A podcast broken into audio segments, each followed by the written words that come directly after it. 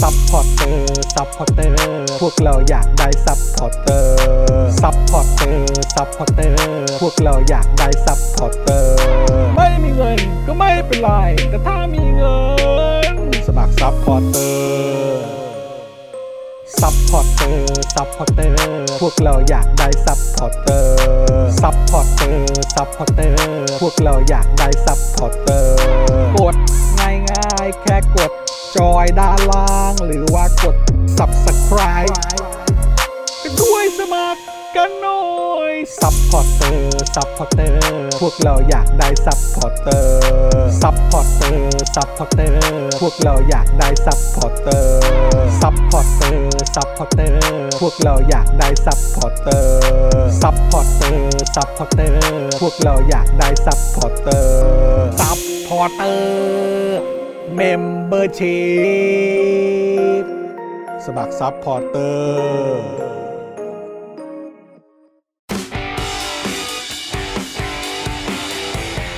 วัฒนาอาละวาด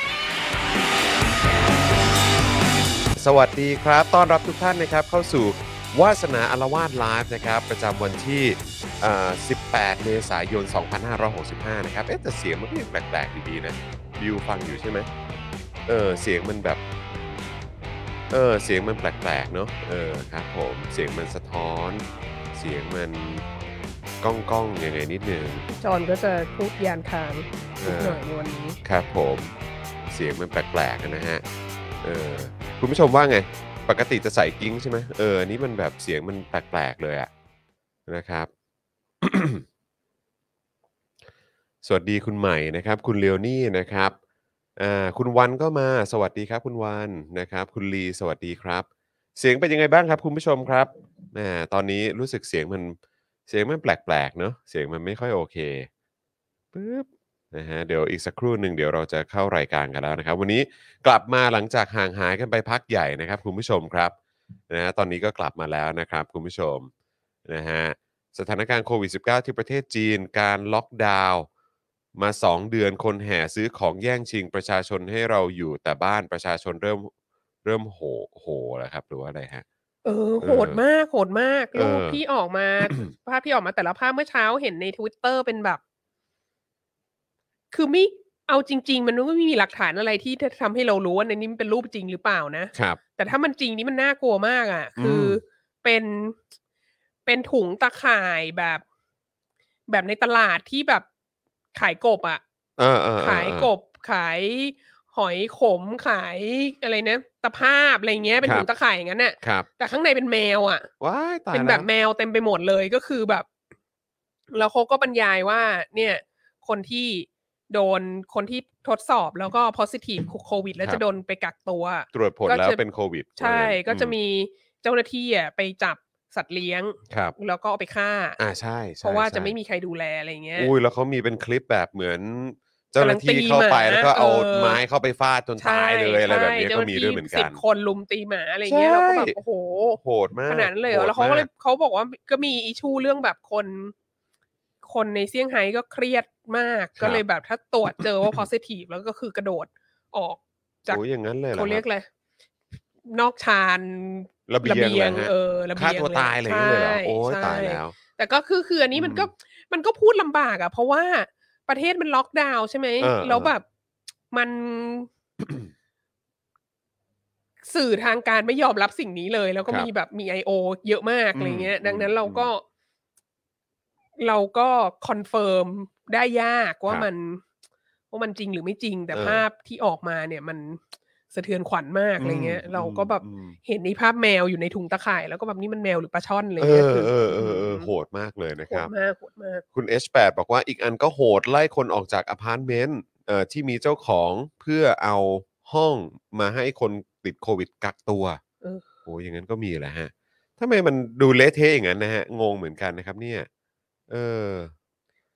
คือ คือเราคิดว่าส่วนหนึ่งอะมัน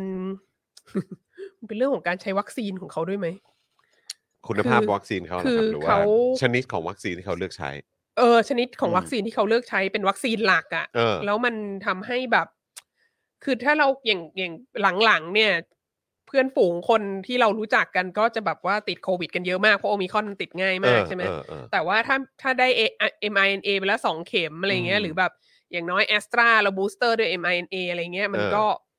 มันก็อาการไม่ค่อยแรงเท่าไหร่อะไรเงี้ยอ่าใช่ก็กักตัวใช่อยู่กับใช่บ้านอะไรไม่ค่อยไม่ไม่ค่อยร้ายแรงเออหลังๆเนี่ยเราอาไม่การค่อยอาการไม่ค่อยรุนแรงเออคือคนคนบอกว่าเป็นโควิดเนี่ยเราเราก็ไม่อยู่ไม่ไม่ไม่มาทำงานหรืออะไรเงี้ยเราก็จะไม่เออได้ห่วงว่าเขาจะตายเออแล้วอะไรก็เงี้ยอารมณ์ว่าเหมือนเหมือนป่วยปกติแหละเออเหมือนเป็นหวัดอะไรแบบเอนี้อใช่อืมก็เลย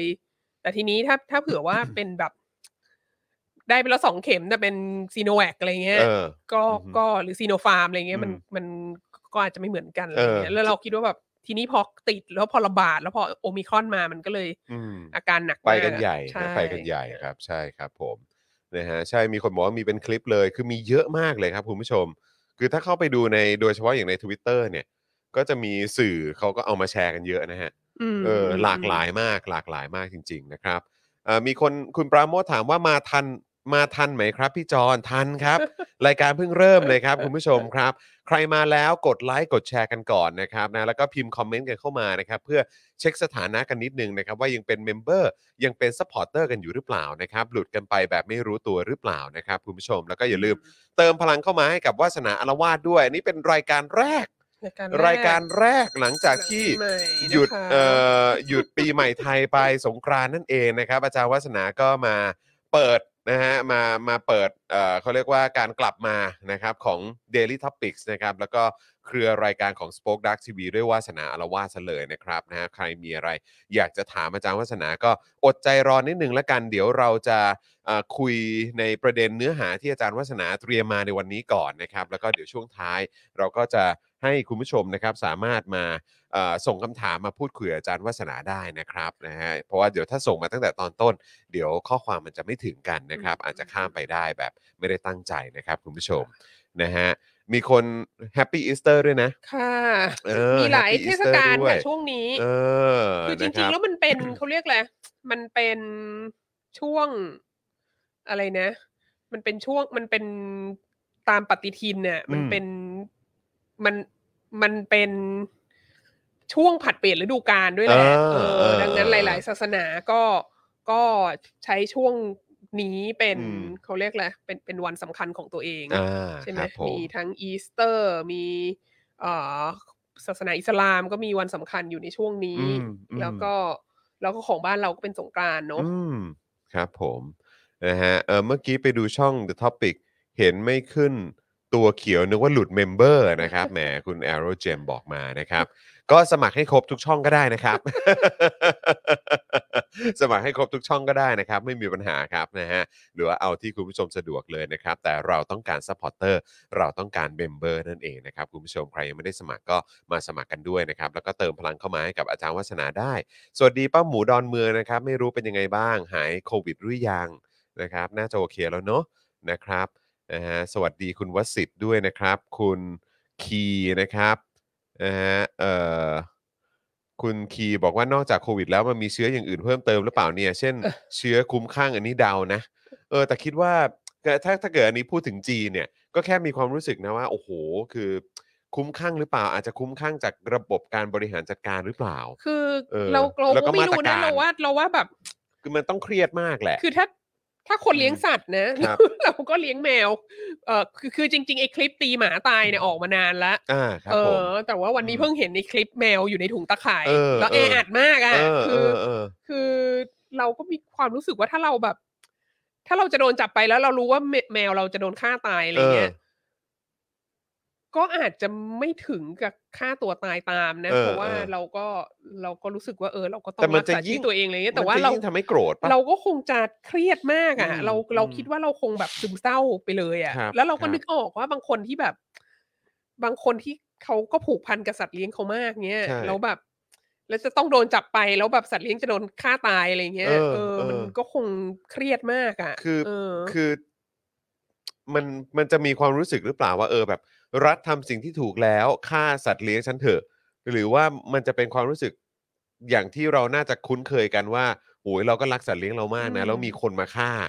สัตว์เลี้ยงของเราโดยหรือที่หรือเอาสัตว์เลี้ยงเราไป แล้วก็คงจะไม่ได้เห็นอีกเลยอะ โดยที่มันมันง่ายมันมันเหตุผลมันมักง่ายเกินไปไงใช่ถ้าถามเรานะ คือใช่เขาบอกว่ามันอาจจะเป็นพาหะนำโรคซึ่งอันเนี้ยไม่ยังไม่มันคือมันเขายังไม่ได้มีเขาการยังคอนถกเฟิร์มปะเถียงเออกันนะ ว่าครับ ว่ามันว่าถ้าเจ้าของเป็นโควิด แล้วหนึ่งสัตว์ตัดติดโควิดได้หรือเปล่า แล้วเออเวลาที่มันติดเนี่ยมันอาการเหมือนเราหรือเปล่าเออแล้วมันเออจะแพร่มาถึงคนได้อีกหรือเปล่าอะไรเงี้ย อันนี้มันยังไม่มีการคอนเฟิร์มทางที่มันที่ที่เราเชื่อได้ห้าร้อยเปอร์เซ็นใช่ไหมครับผมแล้วก็ แล้วก็อีกอย่างก็คือ เรื่องของเรื่องเราคิดว่ามันอยู่ที่ว่ามันไม่มีใครดูแลอะเออมันไม่มีใครเลี้ยงอะไรเงี้ยอืมซึ่งอืมมันก็ใช้วิธีตัดปัญหาใช่ด้วยด้วยการด้วยการแบบนี้ฆ่าหรือทิ้งเปไปล่าเลยอะไรเงี้ยเออซึ่งมันแบบ เราคิดว่ามัน มันรุนแรงนะเออ มันโหดร้ายเนอะ เออมันสัตว์เลี้ยงโหดสัตร้ายว์นะหลาย ๆ คนมันก็เป็นสมาชิกในครอบครัวอะไรเงี้ยเออเออแล้วคือแค่แค่มีความรู้สึกเฉยๆว่าแบบนี้มันจะยิ่งทำให้ประชาชนคนจีน หรือชาวเซี่ยงไฮ้อะยิ่งยิ่งไม่โอเคเข้าไปใหญ่หรือเปล่า อืมแล้วมันก็จะเป็นแบบสิ่งที่เหมือนแบบเป็นดอกจันตัวใหญ่ๆอีกตัวหนึ่งในสิ่งที่ประชาชนคนจีนอาจจะไม่พอใจรัฐบาลตัวเอง คือในก็วิธีการรับมือและแก้ปัญหาแบบนี้อืม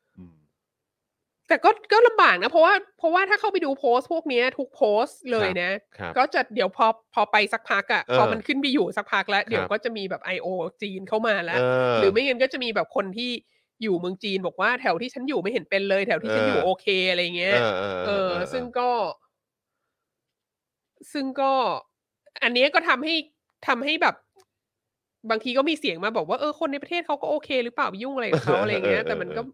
มันก็พูดลำบากไงคือ คือถ้าเผื่อว่าคุณอยู่ในประเทศที่แบบ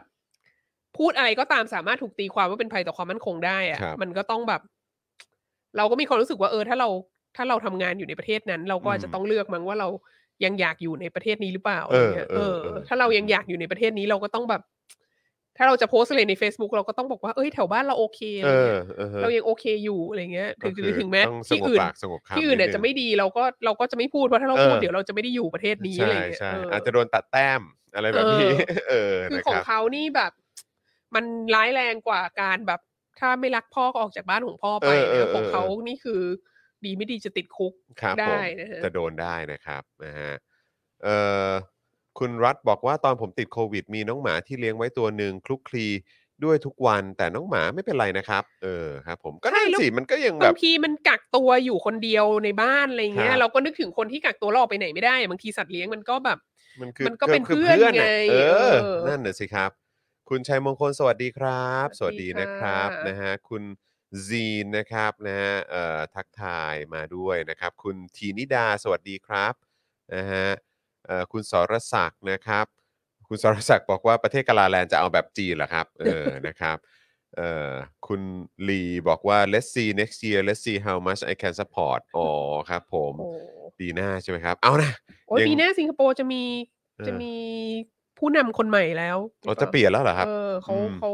มีประกาศแล้วว่ามีประกาศแล้วเหรอครับจะจะจะเป็นใครมาเริ่มออกข่าวมาอ๋แล้อวเหรอฮะมีอืความเห็นอย่างไรก็แจ้งมาได้ดิฉันก็อยากรู้เหมือนกันรู้สึกเพื่อนที่สิงคโปร์ไม่ค่อย happy เท่าไหร่อ๋อเหรอฮะไม่ก็ไม่รู้นะคือเออคือ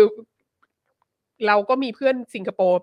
จำพวกหนึ่งเลยครับครับครับเป็นเฉเออเฉพาะในในหน้า Facebook อีกเราสไตล์หนึ่งอีกเออสไตล์หนึ่งใช่เออนะครับ คุณชาแนลบอกว่าแฟนผมมีชูการ r ไรเดอร์ก็ยังไม่เห็นเป็นไรเลยอุ้ยคุณต้องระวังนะ ครับอย่างที่ฮ่องกงที่มันมีเพราะฮ่องกงมันประเทศเล็กแล้วเอ้ยครับไม่ใช่ไม่ใช่เมืองเล็กแล้วเออ มันแออัดใช่ไหมครับคนก็เลี้ยงแฮมสเตอร์เยอะอ่าไงครับผมเออแล้วมันมี issue ว่าแบบแฮมสเตอร์อาจจะทำให้ติดโรคได้โน่นนี้นั้นอะไรเอาเงี้ยเหรอฮะเออ แล้วก็แบบอืมว่ามีการจับแฮมสเตอร์ไปอีกแล้วฆ่าทิ้งแบบเป็นพันโอ้ตัว no เลยเหมือนคกัรันบผม นะคะ คุณทีนิดาบอกว่าขอขิงนิดนึงมาเรียนวิชา contemporary ไต้หวันเอ่อ Taiwanese society ที่ NTU ฟังเลคเชอร์จารย์วัฒนากวาด A บวกบวกไปเลยจุกจุกๆจ้า โอ้โอ้เปรี้ยวมากยขอบคุณค่ะบิวกดเสียงปรบมือให้หน่อยครับกดเสียงปรบมือให้หน่อยครับบิวครับ เออ เจอไหมเสียงปรบมือหาเจอไหมวันนี้บิวบิวไม่ได้มานานครับ บิวไม่ได้มานาน เออนะครับ ขอบคุณครับบิวต้องปรบมือให้คุณทีนิดานะครับ ยินดีด้วยนะฮะ เรียนวิชา contemporary Taiwanese society แล้วฟังเลคเชอร์อาจารย์วัฒนากวาด A บวกบวกๆไปเลยจุกจุกๆจ้า โอ้เยี่ยมโหเยี่ยม นะครับ ไปเรียนที่ National Taiwan University นั่นเองนะครับ โอ้โห ยินดีมาก ๆ เลยนะครับอะคุณผู้ชมครับ อีกสักครู่หนึ่งเราจะเข้าเนื้อหากันแล้วนะครับ คุณผู้ชมก็ทยอยมากันแล้วนะครับ แล้วก็วันนี้นะครับวาสนาอารวาสนะครับ หัวข้อของเราก็คือ อย่าพูดให้ร้ายคนตาย อืม อย่าพูดให้ร้ายคนตายนะครับ แล้วก็คือจริง ๆ แล้วอาจารย์วัฒนานี่ก็เอ่อมีการโพสต์เอ่อโปรโมทไปตั้งแต่อืมเมื่อช่วงอืม สัปดาห์ที่ผ่านมาตอนช่วงที่เราหยุดค่ะกันไปเนี่ยแหละ แล้วก็มีหนังสือเป็นภาพประกอบด้วยนะฮะเออหนังที่ใช่ไหมเป็นภาพประกอบที่เป็นรูปรูปรูปรูปนกหวีดปะ อ๋ออ๋อใช่เออ ใช่ใช่ใช่แต่ว่าอันนั้นเป็นโพสต์ที่อาจารย์วัฒนาเป็นคน อยู่ในอยู่ในโปรโมท Facebook อยู่ใน อ่า Facebook ใช่ถ้าตามใน ใช่ Twitter จะไม่เห็นใน Twitter ใช่ไม่ครับไม่ไม่ค่อยผมใส่รูป แต่เออว่าใช่มันเป็นอืม รูป อันนั้นมันเป็นหนังสือแบบ หนังสือมวลมหาจุฬาชน เออ คือจริงๆ คนที่อยู่ในหนังสือเล่มนั้นยังตายไม่หมดนะครับผมแต่ว่าก็ทแบบยอยอยู่ฮะเออ คือรับคือผม เป็นเป็น รำลึกถึงเหตุการณ์ที่ชาวความจุฬาจำนวนมากความอะกล้าออไปหาญเป่านกหวีดอะไรเงี้ยเออขซึ่องงอันชาวเนี้ยจุฬากปปสเราก็บอกว่าเอออันเนี้ยเป็นอันอันนี้เป็นจริง ๆ แล้วอันนี้ไม่ใช่หนังสืองานศพนะ แต่เออว่ามันก็เป็นแบบหลักฐานทางประวัติศาสตร์อะไรเงี้ครัยบซึ่งต่อไปแบบในอนาคตอะถึงแม้ว่าคนในหนังสือเล่มนี้จะตายไปหมดแล้วอะอืมเราก็จะยังมีหนังสือเล่มนี้อยู่อ๋อแน่นอนคที่รับเป็นหลักฐานทางประวัติศาสตร์อะไรแน่นเงี้อยนที่แบครับบพอช่วง สงกรารอะไรเราก็จะออกมารดน้ำดำหัวกันทีนึงอะไรเงี้ยครับผมเอออันนี้ก็เป็นตัวอย่างของการทำหนังสืออนุสรณ์น่ะเออซึ่งซึ่งในแง่หนึ่งหนังสืออนุสรณ์มันก็เป็นหลักฐานทางประวัติศาสตร์ไงครับเออครับคค่ะรับเออนะครับ วันนี้เราก็จะคุยกันเรื่องนี้กันนะครับผมนะฮะเอ่อคุณยาขอบเอ้าเห็นหัวข้อแล้วคิดถึงหน่วยงานมือปราบสัมภเวสีที่ดังมาก่อนหมอปลาแหละฮะเออนะครับ คุณสรศักดิ์บอกว่าพี่จอนและอาจารย์วัฒนาครับ ในประเทศจีนสั่งซื้อข้าว อะไรนะ อ๋อ สั่งซื้อข้าวแต่ของกิน แล้วก็อาหารขาดของเหรอคใช่รับใช่อ๋อเห็นเห็รันบมีผคนมีมีมีได้ยินบ่นมาเหมือนกันว่า ระบบอืม การสั่งของออนไลน์เนี่ยมันไม่สามารถรองรับการเอ่อล็อกดาวน์เออ อย่างอย่างเต็มที่ของอืมคนแบบยี่สิบกว่าล้านคนอะไรอย่างนี้เออได้เอออะไรเงี้ย เออมันครับก็ ผม ก็ก็คิดว่าก็คงจริง ๆ อย่างกรุงเทพอะเราไม่เคยล็อกดาวน์ร้ายแรงขนาดอืม ที่ ที่เขาล็อกดาวน์กันในต่างประเทศเลยนะเอาจริเรางเราเราเคยล็อกดาวน์ถึงขั้นว่าพวกไรเดอร์เขาวิ่งไม่ได้ไหมๆไม่ไม่ไม่มีเนอะแล้วก็แบบเออไม่ไม่ได้ล็อกดาวน์ขนาดว่าไม่ให้ออกจากบ้าเอนออะไรขนาดเลนั้ยนด้วยป่ะเออคือแบบเซเว่นอีเลเว่นเคยปิดไหมของเราอะ เหมือนมีปิดตามเวลา อ่าใช่ไหมฮะอ่าเออใช่อาจอาจจะมีแบบกำหนดเวลาปิดเออแบบสามทุ่มหรืออะไรอย่างเงี้ยป่ะใช่ใช่ะไรมีปเคอระร์มาณฟินี้วอะไรเงี้ยอ่าใช่แต่ว่าใช่ของใช่บ้านเราใช่ ไม่ไม่ได้มีชนิดที่ว่าออกจากบ้านไม่ได้เลยอะไรครับเงี้ยผม ทีนี้คุณอืมก็ต้องนึกสภาพว่าถ้าแบบออกจากบ้าน ไม่ได้เลย แล้วเออก็ไรเดอร์ทุกคนต้องใช้ไรเดอร์หมดนะเออเออเออเออมันก็ใช่โอ้โห แล้วมันจะพอไหมเนอะใช่เออใช่คนปริมาณเยอะขนาดนั้นนะครับป้าหมูบอกว่าโอน100 ค่ะ อาจารย์วัฒนาขอบพระคุณค่ะป้าหายดีแล้วค่ะ ขอบคุณเยี่ยมโอ้ยค่ะยอดเยี่ยมเลยนะครับ คุณมังกี้ถามว่าเอ่อรู้จักอะไรนะฮะ P9 ดีไหมเออพี่ไหนดี P ไหนดีในเป็นแรปเปอร์ครับ ใช่ไหมเออรู้สึกเหมือนว่าเขาเป็นแรปเปอร์ใช่ไหมครับเออ แหมผมก็ไม่รู้ว่าออกเสียงไงนะครับ P9D หรือ P9D ผมไม่แน่ใจนะฮะปล่อยต้องขออภัยฮะต้เอองอนี่ค่ะดีต้องให้ที่ต้องให้ดีคนที่อินมี เทรนมา เออคุณบิวแบบอยู่ค่ะ คุณบิวอยู่นะครับเออคุณแพมบอกว่าพี่จอนครับ เมื่อไหร่ไทยจะได้ซื้ออาวุธ มือหนึ่งจากอเมริกาและนาโต้เพราะเห็นซื้อแต่ของจีนกับรัสเซียครับ โอ้โห โอ้ยต้องไปดูอะไรนะ เออ ล่าสุดโพสต์โพสต์เมื่อวานนี้ป่ะของสถาบันทิศทางไทยที่บอกว่าทำแบไมบฮะ ที่มีรูป มีรูป ปูตินสีจิ้นผิง แล้วก็แล้วก็นายกตู่เออเออเออแล้วก็บอกว่าแบบเนี่ยแบบเหมือนแบบพันธมิตรมหาอำนาจหรืออะไรสักโอ้อย่างพันธมิตรมหาอำนาจเอออะไรโอ้โหทำนองเนี้ตายยแล้วว่าแบบเนี่ยเอมอหาอำนาจโลกในอนาคตอะไรโอ้เงี้ยโหเออตายแล้วนะก็ครับนั่นแหละค่ะนั่นแหละค่ะเออนะครับอะคุณผู้ชมครับทยอยมากันพอสมควรแล้วนะครับ ผมคิดว่าเดี๋ยวเรามาเข้าเนื้อหาของเรากันดีกว่านะครับนะตอนนี้ คุณผู้ชมทยอยมากันแล้ว อย่าลืมนะครับ เติมพลังให้กับพวกเราด้วยผ่านทางบัญชีกสิกรไทย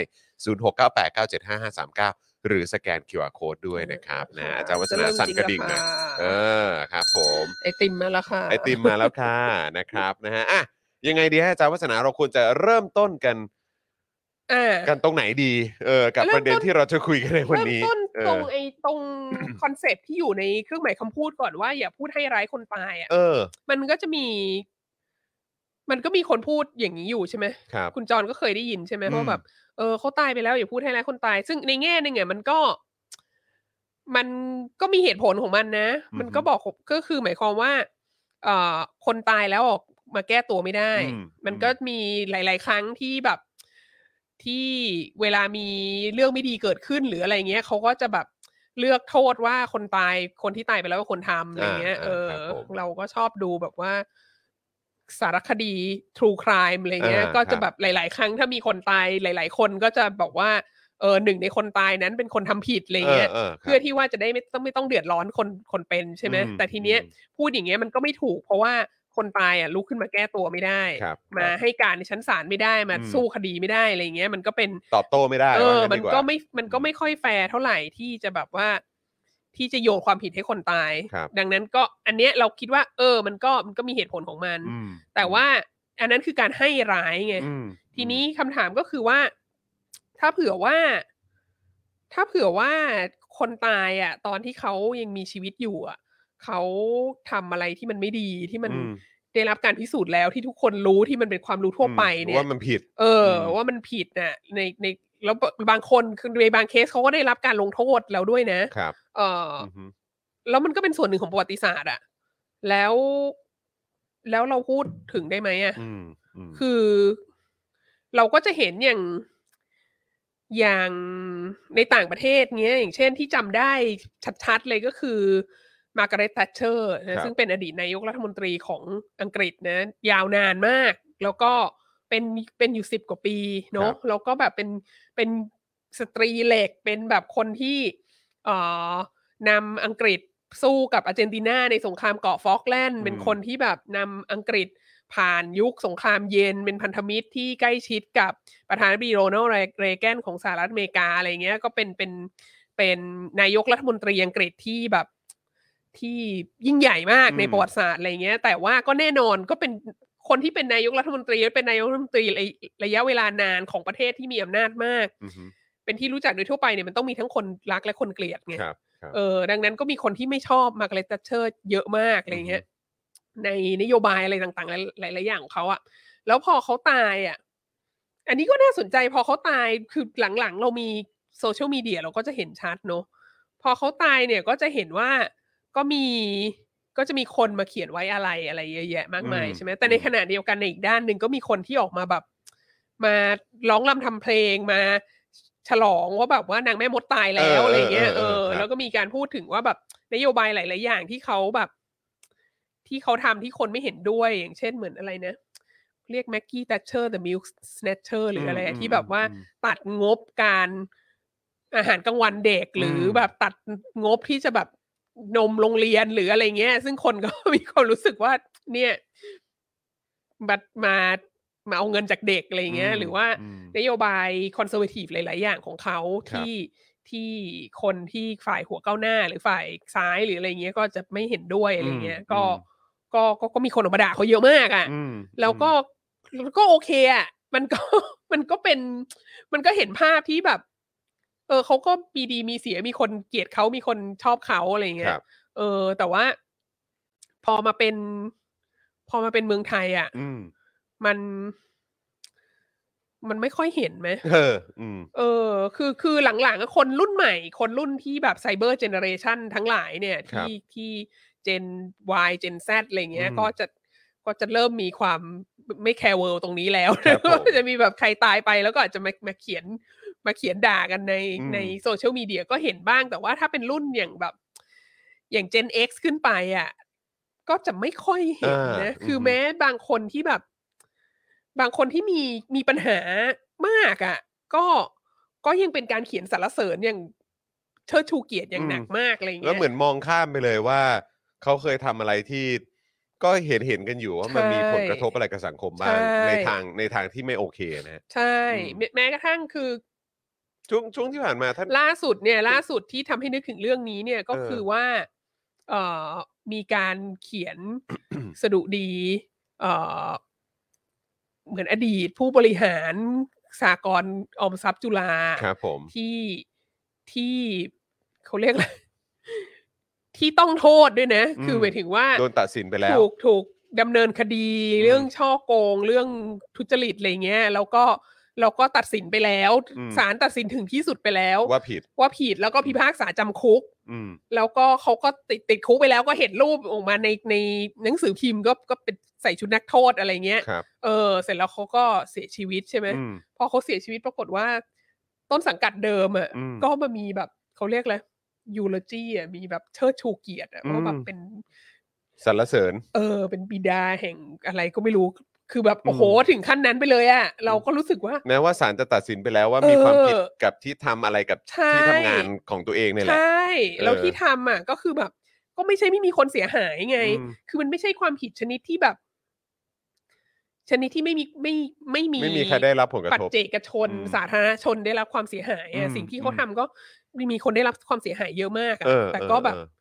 ก็ก็สรรเสริญกันขึ้นมาอะไรเงี้ครัยบผม เราก็รู้สึกว่าแบบ โอ้โห อันนี้แบบอะไรอันนี้เป็นเป็นประวัติศาสตร์ที่เพิ่งผ่านไปไม่นานด้วยนะ คือมันไม่เหมือนกับบางเคสที่อาจจะแบบ อย่างอย่างช่วงที่ผ่านมาเหมือนกันสัปดาห์เนี่ย เดือนเมษานี่แหละ ก็มีผู้หลักผู้ใหญ่ในบ้านในเมืองที่แบบเขาเรียกแหละไรเป็นเป็น เป็นปัญญาชนสาธารณะ หรืออมเป็นอืมเป็นแบบนักวิชาการอาวุโสที่ได้รับความเคารพนับนับถืออะไรเงี้ย แล้วก็ก็อสัญญกรรมไปอืมทีนี้เขาเขาเขาเขาเคยมาร่วมกับปปสอะไรเงี้ยอ่าครับซึ่งต่อไปเราอาจจะต้องเจอเคสนี้เยอีอะกเยอะนะฮะอีกเพราะเยว่าอะครับมันมีกปปสจำนวนมาก ภาพบนเวทีภาพเออแบบว่าห้อยห้อยห้อยนธกงหวีดชาใส่ธติงชาติเออใช่เออคือคือแบบ คือคน generation ที่ไปร่วมกับกปปส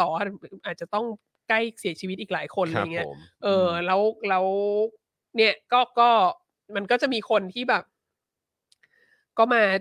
แสดงความคารวะมาแบบเอ่อเขียนรำลึกถึงมาอะไรเงี้ย แต่ก็ก็มีเสียงเล็ก ๆ บ้างว่าเออมันคนเนี้ยมันร่วมกับกปปสคนนี้เป่านกหวีดอะไรเงี้ยแต่ว่าเราก็ยังมีความรู้สึกว่า เอาจริง ๆกับกปปสก็ก็ก็หลายปีอืมแล้วเหมือนกันอืมอะไรเงี้ยแล้วก็พอหลังจากนั้นเขาก็อาจจะมาทำอะไรอย่างอื่น หรือเขาอาจจะแสดงความคิดเห็นอะไรอย่างอื่นที่มันแบบที่มันอาจจะแก้ตัวได้อืมนิดหน่อยหรือเปล่าอะไรเงี้ย เหมือนแบบบางที สลิมกับใจหรืออะไรเงี้ย เออเออครับผมซึ่งก็อาจจะทำให้แบบในตอนเมื่อเขาเสียชีวิตแล้ว คนก็อาจจะไม่ไม่ไม่ไปโฟกัสที่ที่เหตุการณ์กปปสมากนักอืมก็ได้อะไรเงี้ยนี่ให้กำลังใจอืมสลิมทั้งหลายนะครัคะบว่าผมถ้าคุณรีบกลับใจก่อนถ้าคุณนะรีบกลับใจและเออลงมือทำอะไร ใช่ แล้วพอเออพอคุณตายอะคนจะได้เออไม่แบบอ๋ออีนี่กปปสอะไรเงี้ยใช่จะได้คือมีอย่างอื่นให้คือเขามันพูดถึงมันจะได้ไม่จบแค่ว่าอ๋อไอเนี่ย มันไปกปปสเออมาเอออ๋อ๋อไอเนี่ยมันก็เป็นส่วนหนึ่งของกปปสใช่ มันจะได้ไม่จบอยู่แค่นั้นใช่เออคใช่รับผม แต่บางแต่คือคือ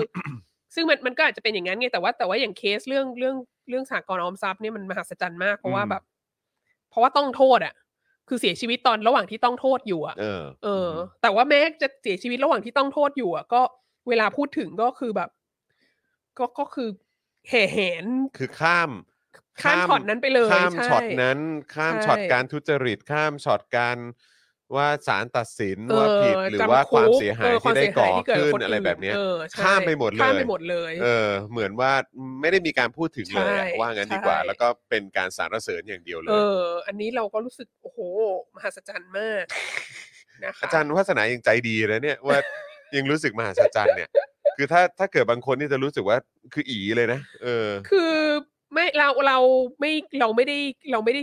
เสียเงินไปเขาไม่ได้เอาเงินเข้าใจเราไปไงเข้าใจแต่ว่าเราคิดว่าเออถ้าเราเป็นถ้าเราเป็นหนึ่งในคนที่แบบเงินหายไปเออพอเขาเอาไปเนี่ยเราคงโกรธอะครับเราคงโกรธมาก เราคงอืมเออมันอันนี้ก็ไม่ค่อยเหมาะสมอะไรเงี้ยอืมก็อืมก็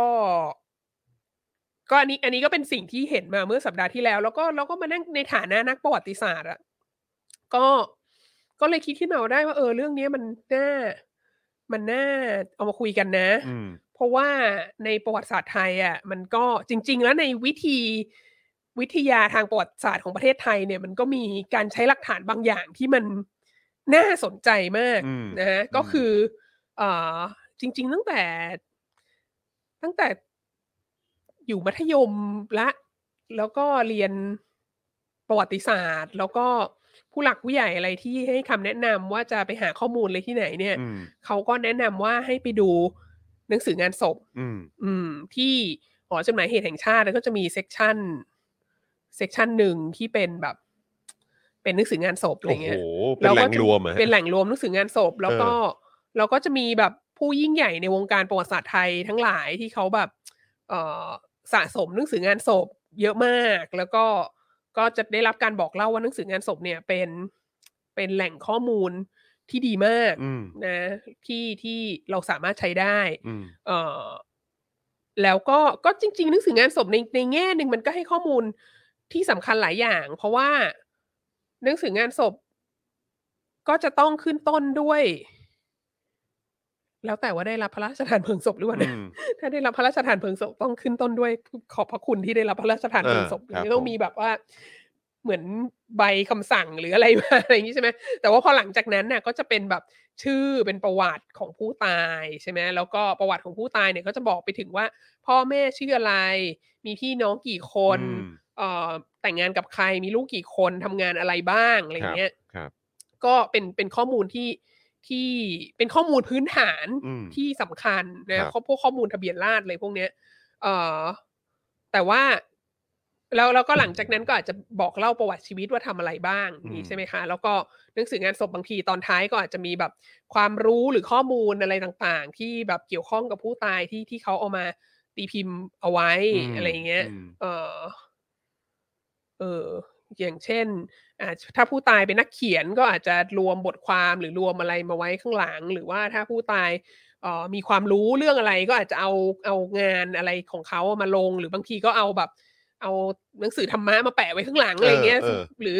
ตำราแม่โคหนังโหสือป่าสวดหรืออะไรมนต์ก็ตามเออหนังสือสวดมนต์หรืออะไรเงี้ยใช่ใช่ใช่ก็ใช่ก็ก็มีต่างๆกันไปแต่ว่าอย่างน้อยส่วนแรกของหนังสืองานศพเนี่ยก็ก็ก็มีประโยชน์ในการที่จะไปหาข้อมูลพวกนี้อารมใช่ณ์ไหมว่าเป็นประวัติเขาอ่าอไเป็นประวัติเขาอืมแต่ทีเนี้ย มัน มันไม่ใช่แค่นั้นไงอืมประเด็นก็คือว่า หนังสืองานศพอะคือพอโตมาแล้วพอออกไปไปเรียนเมืองนอกและได้ทำงานประวัติศาสตร์ในระดับอินเตอร์อะไรแล้วอะก็เริ่มเกิดความสงสัยว่าเอ้ยหนังสืองานศพเนี่ยมันมันมันเขียนด้วยไอเดียนี้นะว่าอย่าพูดให้ร้ายคนตายอะไรเงี้ยอืมดังนั้นหนังสืองานศพอะมันต้องสะดุดีอะเออคือ ไม่จะมันจะไม่มีหนังสืองานศพ ส่วนใหญ่แล้วจะไม่มีหนังสืองานศพเล่มไหนที่มาบอกว่าแบบ โอ้โห คนนี้นะสมัยมีชีวิตอยู่แม่งเฮี้ยมากเลยเออเออเออเออ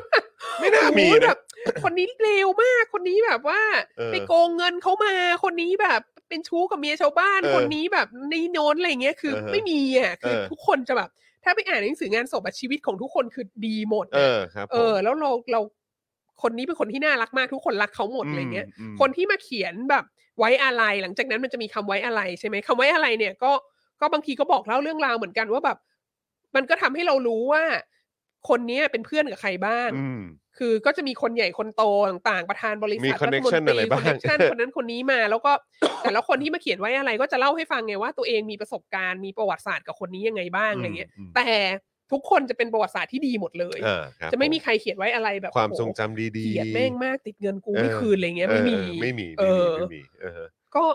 ดังนั้นทุกอย่างมันก็จะดีหมดครับไงผม ซึ่งคำถามก็คือว่า แล้วมันแล้วมันใช้ในประวัติศาสตร์ได้ไหมอะ มันน่าเชื่อถือขนาดมันไหน มันเป็นหลักฐานที่ต้องต้องเอามาแล้วหารเท่าไหร่เออถึงเออจะแบบ ถึงจะได้สิ่งที่เป็นจริงอะไรเงี้ย อืมแล้วอืม แล้ว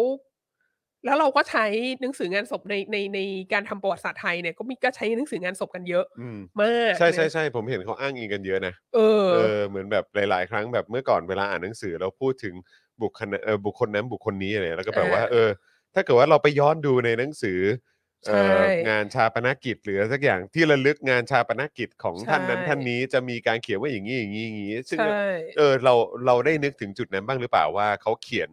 เขาเขียนเออเขาเขียนครบทุกด้านหรือเปล่า ใช่หรือครบอย่างทุกมิติหรือเปล่า จริง ๆ ในในวิทยานิพนธ์ปริญญาเอกของเราก็ใช้หนังสืองานศพนะเอาจครับริงผมๆเราก็ใช้เหมือนกัน เพราะว่าอืมเพราะว่า แต่คงไม่ได้ใช้เป็นเมนหลักอยู่แล้วอะเนอะไม่ใช่เป็นอืมเมนหลักแล้วก็ใช้ใช้แบบใช้แบบต้องผิวออเผิกนตัวมากว่าไหมใช้แบบมีมีวิจารณญาณคือเว่าเออฮะมันมีส่วนหนึ่งของงานเราที่ที่ต่อมาอยู่ในหนังสือเราเนี่ยครันะบก็คือพูดเรื่องเสรีไทยอืมใช่ไหมแล้วแบบเอ่อ แล้วก็ถกเถียงว่าใครเป็นเสรีไทย ใครไม่เป็นเสรีไทยอืมแล้วก็ดูเรื่องแบบเสรีไทยสายไทยสายจีน สายอังกฤษสายอเมริกาว่าครับเขาทำงานร่วมกันจริงหรือเปล่า แล้วเขามีความสัมพันธ์กันยังไงและอืมอะไรเงี้ย ทีนี้มันก็จะมีหนังสืองานศพของคนที่ ที่ที่เป็นที่เชื่อว่าตัวเองเป็นเสเสรีไทยอะเออที่มีครับชื่อผมอยู่ในทำเนียบนั้นน่ะ เออเออเออก็ ก็จะมีหลายคนที่เขียนบันทึกความทรงจำอืมเกี่ยวกับงานของตัวเองในในขบวนการเสรีไทยครับแล้วก็อธิบายว่าเสรีไทยทำอะไรบ้าง แล้วก็เป็นยังไงบ้างอะไรเงี้ย ซึ่งความน่าสนใจก็คือว่าบันทึกของคนเหล่าเนี้ยเอ่อไม่ได้ให้ข้อมูลตรงกันอืมหลาย ๆ ครั้งก็ให้ข้อมูลที่ขัดแย้งกันอะไรเงี้ยอ้าวคือแบบเสรีไทย คนที่เป็นเสรีไทยสายอังกฤษก็บอกอย่างหนึ่ง เสรีไทยสายอเมริกาก็บอกอีกอย่างหนึ่ง แล้วก็มีการแบบ วิพากษ์วิจารณ์ว่าเสรีไทยอีกอีกสายหนึ่งมันอืมแบบ มันขัดแข้งขัดขากันเอง มันอืมมีปัญหากัมันมีตรงปัญหาไอย่างนั้นอย่างนี้อะไรเงี้ยก็คือเอางี้ดีกว่าคือทุกคนที่เขียนเนี่ยก็ต้องเขียนให้ตัวเองเป็นพระเอกไงเออแล้วก็เออต้องเขียนให้คนอื่นเนี่ยแบบ ไม่ไม่สำคัญไม่หล่อเท่าตัวเองเอออะไรเงี้ยเออเออซึ่งก็ก็ก็ก็เป็นบันทึกคือเขาเรียกอะไรบันทึกความทรงจำของตัวเองก็ต้องครับเขียนครับจากมุมมองของตัวเองใช่ไหมแล้วก็นอกจากเนี้ย ไอ้บันทึกเหล่าเนี้ยมันก็ไม่สอดคล้องกับข้อมูลที่ได้จากเอกสารหลักฐานอืมเอ่อที่มาจากจดหมายเหตุของต่างประเทศอะไรเงี้ยอืมอย่างเช่นอืมว่าเอ่อตัวแทนของเสรีไทย ติดต่อกับรัฐบาลอังกฤษ ติดต่อกับรัฐบาลสหรัฐ แล้วรัฐบาลอังกฤษรัฐบาลสหรัฐมีการบันทึกไว้อืมหรือว่ามีแบบคนที่อ้างตัวว่าเป็นตัวแทนเสรีไทยไปติดต่อกับ รัฐบาลจีนและรัฐบาลจีนบันทึกไว้เนี่ยเขาก็ไม่ได้บันทึก ภาพที่ได้จากเอกเอกสารเหล่านั้นน่ะอืมมันก็ไม่ได้ตรงกับปากคำในหนังสืองานศพเหล่านี้ทั้งหมดไงอืมซึ่งเราคิดเราก็ไม่ได้บอกว่ามีใครโกหกนะอือฮึแต่ว่าเราบอกว่า คนที่เป็นระดับวางแผนระดับนโยบายอยู่ข้างบนเนี่ยหัวหน้าผู้นำทางการเมืองอะไรทั้งหลาย เนี่ยคนที่เขาแบบตั้งขบวนการขึ้นมา แล้วเขาต่อรองกับเขาต่อรองกับผู้นำรัฐบาลระดับสัมพันธมิตรข้างบนนั้นเนี่ยกับคนที่อยู่บนพื้นดินเนี่ย คนที่แบบ literally โดดล่มลงมาอะไรเงี้ยมมันมีประสบการณ์ที่ต่างกันมากไง ครับ แล้วถ้ามองเห็นถ้าอยู่ที่ภาคพื้นดินเนี่ย ก็อาจจะเห็นอะไรที่มันไม่เหมือนกับข้างบนที่เขามองลงมาแล้วเขาเห็นครับผม รูปภาพใหญ่ทั้งหมดอะไรคเงี้รัยบผมซึ่งอันนี้ก็เป็นเป็นเป็นประสบการณ์อย่างหนึ่งที่แบบ พออ่านปากคำของคนเหล่านี้ แล้วก็มีความรู้สึกว่าแบบ เออ มันก็ต้อง หารสองหารสามหารสี่อืมหารห้าเหมือนกันนะ อืมเอ่อมอข้อมูลที่ได้จาก จากบันทึกส่วนส่วนบุคคล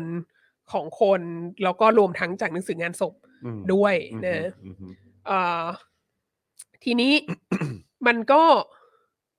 มันก็โยงต่อไปถึงแบบ วัฒนธรรมการทำหนังสืออนุสรณ์น่ะครับคือ คือถ้าเป็นคนธรรมดาทั่วไปใช่ไหม ก็ ก็ตายแล้วก็ ถ้าลูกหลานขยันหน่อยก็จะมีหนังสืองานศพหนึ่งเล่มใช่คไหมรับผมแต่ถ้าเป็นคนที่แบบ โอ้โห ยิ่งใหญ่มากแล้วมีครอบครัวอันมีอิทธิพลมากอะไรเงี้ย ก็จะมีการทำหนังสืออนุสรณ์อะไรเงี้ย แล้วก็ยิ่งถ้าเป็นคนที่มีบทบาทสำคัญในองค์กร ของรัฐบาลหรือองค์กรเอกชนอะไรเงี้ย ก็จะมีแบบ ก็อาจจะมีหนังสืออนุสรณ์มากกว่าหนึ่งเล่มด้วยอืมก็อาจจะออกมาอืมเป็นพักพักพักพักพักพักครับผมอะไรเงี้ย แบบครบ ครบร้อยปีชาตการเก้าสิบปีชาตการร้อยปีชาตการโน้นนี้นั้นอะไรเงี้ยมเอาจริง ๆ อย่างอย่างถ้าถ้าถ้าพูดเหมือนแบบคนทั่วไปนะ อย่างเช่น จิตรภูมิศักดิ์เนี้ย มีหนังสืออนุอนุสรณ์กี่เล่มแล้วอะอืมเก้าสิบปีเก้าสิบเอ็ดปี เดี๋ยวร้อยปีเดี๋ยวแปดสิบปีอะไรคเงี้ยรับผมเออ แล้วก็ทุกเล่มก็ อันนี้ก็ต้องจริง ๆ อันนี้ อันนี้ฝ่ายฝ่ายก้าวหน้าก็ต้องคิดเหมือนกันนะครับผม เวลาที่ตัวเองเขียนถึงแบบ เขียนถึงฮีโร่ในดวงใจเนี่ย ก็ก็ก็เขียนแต่ด้านดีเหมือนกันนะอืมเออใช่ไม่ไม่ได้ไม่ได้มีแต่พวกอนุรักษ์นิยมนะ แต่ว่าอืมแบบ เออ เวลาที่เวลาที่จะทำเอ่อประวัติชีวิตของของของใครคนหนึ่ง เนี่ยเราจะไปดูจากหนังสืออนุสรณ์ลำลึกถึงเขาเนี่ยอือฮึเอ่อมันก็จะได้ข้อมูลแบบ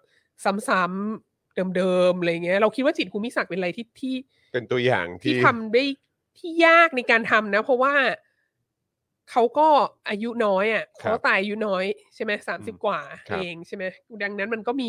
ระยะเวลาในชีวิตของเขาที่มีเรื่องราวต่างๆ เกิดขึ้นเนี่ยอืมจำกัดมากอืมแล้วก็เขาก็ตายไปนานมากแล้ว ดังนั้นคนที่ร่วมสมัยกับเขาที่จะมาคุยอะไรให้ฟังได้เนี่ยมันก็จำกัดอืมแล้วก็หนังสืออนุสรณ์มันก็ทำแบบ พอทำมาใหม่ก็ไปดูเล่มเก่าว่าทำยังไง แล้วก็แบบ สิ่งที่เพิ่มเติมขึ้นมาเนี่ยมันอาจจะไม่ใช่หลักฐานทางประวัติศาสตร์อะมันก็อาจจะเพิ่มเติมขึ้นมาด้วยแบบ คนในสมัยหลังเขียนถึงอืมจิตรภูมิศักดิ์ว่ายังไง หรือมีงานวิชาการที่แบบต่อยอดจากงานของจิตรภูมิศักดิ์ยังไง แล้วก็เอามาต่อต่อต่อต่อกันอะไรเงี้ย มันก็ในแง่หนึ่งมันมันมีพับลิเคชันออกมาเยอะขึ้นแต่มันไม่ได้ทำให้เรา มันไม่ได้ทำให้เราเห็น มีข้อมูลเกี่ยวกับประวัติชีวิตจิตรภูมิศักดิ์เพิ่มขึ้นเลยถ้าถ้าครับถ้าทำอย่างนี้ใช่ไหมครับหรือว่าแบบ หรือว่า อีกอีกพระองค์หนึ่งนะอืมวันไวยทยากรวรวันครับผมพระองค์วันเนี่ย เป็นเป็นบุคคลสำคัญทางการต่างประเทศของไทยอย่างหนักมากครับก็คือก็คือเอ่อเริ่มทำงานให้กระทรวงต่างประเทศตั้งแต่ยุคสงครามโลกครั้งที่หนึ่งอืมแล้วก็เกษียณปีหนึ่งเก้าหกเก้าก็คือก็คือคืออยู่มายาวมาก แล้วก็เอ่อ แล้วก็มีบทบาททางการเมืองโดยตลอดอะก็คือเกินกว่าห้าสิบปีอะอืมที่พระองค์วันทำงานในกระทรวงต่างประเทศในครับตำแหน่งต่างๆนะครัฮะบแล้วก็ก็ราชสกุลวรวันเนี่ยแล้วก็ดังนั้นก็เป็นคนที่มีความสำคัญในกระทรวงต่างประเทศ แล้วก็เป็นคนที่มีความสำคัญในสังคมโดยทั่วไปใช่ไหมอืดังนั้นเนี่ยทั้งราชสกุลทั้งกระทรวงต่างประเทศเนี่ยก็มีการทำผลิตหนังสืออนุสรณ์ออกมา เยอะมากอืมเยอะมากนะเออ นี่แหละแปดสิบปีร้อยปีร้อยยี่สิบห้าปีอะไรของเขาเนี่ยอือฮึมามาเรื่อยๆเยอะทำให้ทำให้มีแหล่งข้อมูลเกี่ยวกับพระองค์วันเนี่ย ที่เป็นหนังสืออนุสรณ์เนี่ยเยอะมากอืมทีนี้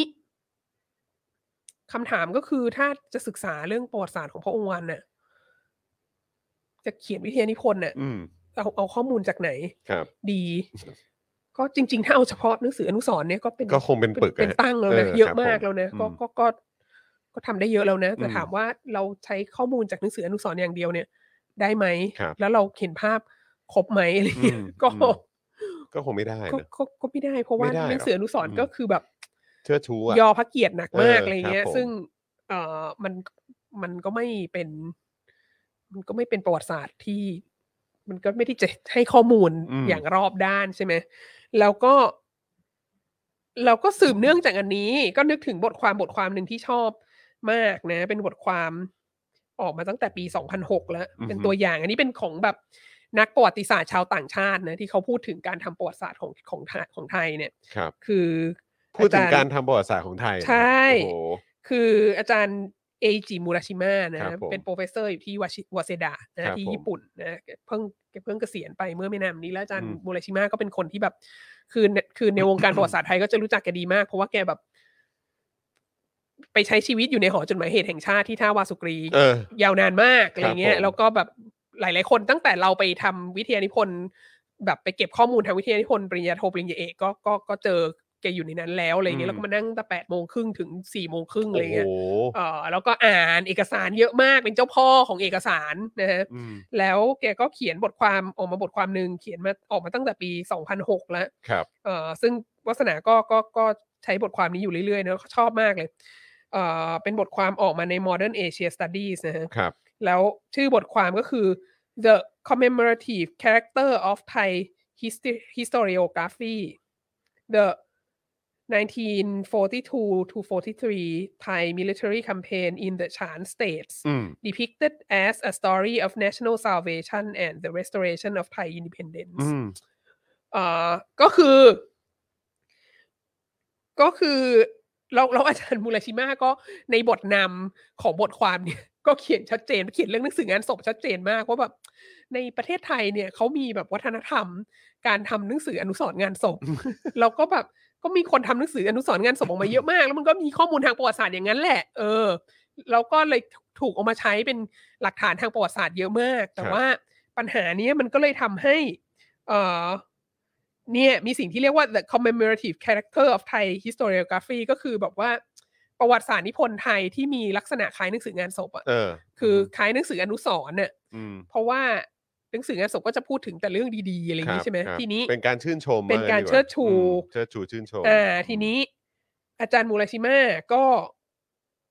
ก็ก็ก็ก็คงใช้หนังสืองานศพบ้าง แต่ว่าก็ก็ใช้อย่างมีวิจารณญาณนั่นแหละครับแต่ทีนี้แกมาเจอหนังสืออีกเล่มหนึ่งเป็นหนังสืออนุสรณ์ของ กองทัพไทยอ่าอ่ากองทัพไทยทำทำหนังสืออนุสรณ์อะไรเงี้ย ซึ่งก็ทั้งทั้งกองทัพบกกองทัพเรือกองทัพอากาศอะไรก็มีการทำหนังสืออนุสรณ์นะคือหน่วยงานราชการของไทยอะก็มีหนังสืออนุสรณ์เหมือนกันอืมไม่ใช่หนังสืองานศพนะ แต่ก็นิสัยคล้ายหนังสืองานศพอะครับคือเขียนแต่ประวัติศาสตร์ด้านดีๆของตัวเองว่าอวยตัวเองโดยตัวเองว่าทำอะไรมาบ้างอะไรเงี้ย แล้วก็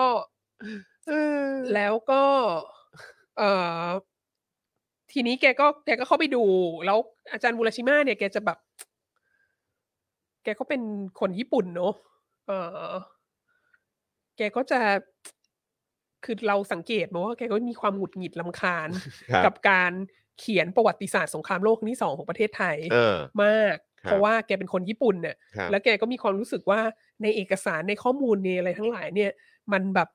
โคตรจะชัดเจนเนี่ยครับมีหลักฐานเยอะแยะเต็มไปหมดว่าฮะ ประเทศนี้ไม่ได้ถูกบังคับให้เข้าข้างญี่ปุ่น เออครับเอผม อแล้วก็แบบ แต่ว่าเวลาที่จะเขียนอะไรออกมาเนี่ยก็เขียน ก็เขียนตลอดเวลาว่าถูกบังคับเออว่าจริงๆแล้วเราเป็นเสรีไทยและอะไรต่างๆอะไรเราเงี้ยเป็นซึ่งเหยื่อเออเราเป็นเหยื่ออะไรเงี้ยแล้วแบบทุกอย่างก็โทษญี่ปุ่นหมดเลยอะไรเงี้ยแกก็อาจจะมีความรู้สึกว่าแบบแต่ว่าคือหลักฐานจริง ๆ ในเอกสารอะไรต่างๆ ก็ชัดเจนว่าเราไม่ได้โดนบังคับเออคืออย่างเงี้ยคือบทความเนี้ยเออบทความนี้นำเสนอหลักฐานที่ชัดเจนมากว่าครับแบบไม่ใช่ไม่ได้โดนบังคับเออออะไรเงี้ยคือ ประเทศไทยไม่ได้โดนบังคับประเทศไทยอะแบบว่าได้ได้ประโยชน์ คือคือถ้าญี่ปุ่นไม่แพ้สงครามอะ ประเทศไทยจะได้ประโยชน์เยอะมากอืมแล้วรัฐบาลตอนนั้นน่ะก็เล็งเห็นถึงประโยชน์ที่จะได้อืมด้วยนะ แล้วอย่างในบทความเนี้ยคือ คืออาจารย์มูเลชิมาก็บอกว่าในในหนังสือในในหนังสืออนุสรณ์ของกองทัพอะไรเงี้ยก็พูดถึงตอนที่เอ่อในช่วงสงครามโลกครั้งที่สองเนี่ยปีหนึ่งเก้าสี่สองถึงเก้าสี่สามเนี่ยเอ่อกองทัพไทยไปรบในสหพันธรัฐไทยเดิมใช่ไหมอืมเอ่อซึ่งซึ่งอยู่ในเขตของพม่าเอ่อบริติชเบอร์มาใช่ไหมแล้วครับก็ เอ่อเราก็เล่าถึงเป็นแบบเป็นวีรกรรมอะไรบางอย่างเกี่ยวกับการแบบกู้ชาติหรืออะไรเงี้ย แล้วก็มันก็มีอิชูเรื่องแบบ เรื่องกองทัพไทยที่แบบไปเจอกับกองทัพจีนตอนนั้นอะไรเงี้ยที่ที่แล้วก็แล้วก็มีการลักลอบติดต่อกันอะไรเงี้ยเพราะกองทัพจีนก็อยู่ฝ่ายสัมพันธมิตรอะไรอย่างงี้ใช่ไหมอืมแล้วก็อืมเอ่ออะไรพวกคือคือคือนำเสนอในในแนวทางว่าแบบ กองทัพไทยเนี่ยก็ก็ไม่ได้ร่วมกับญี่ปุ่นทีเดียวร้อยเปอร์เซ็นต์นะอะไรเงี้ยที่แบบไปที่จะต้องถูกบังคับให้ไปลบในอะไรที่เหล่านี้เนี่ยก็ทำเพื่อเอ่อกอบกู้เอกราชของชาติอืมหรือทำเพื่อแบบอนาคตของชาติอะไรเงี้ย แบบแลดูดีอะไรเงี้ยคือ แต่ว่า ซึ่งซึ่งอาจารย์มูลชิมาก็ก็มาเจอข้อความนี้ในหนังสืออนุสรณ์ของกองทัพไทยใช่ไหมแล้วอาจารย์มูลชิมาก็เลยแบบ นำเสนอข้อมูลของตัวเอง ซึ่งเป็นหลักฐานเอกสารทั้งเอกสารเอ่อในหอจดหมายเหตุแห่งชาติของไทยเอง แล้วคก็รับเอกสารฝ่ายญี่ปุ่น แล้วก็เอกสารของ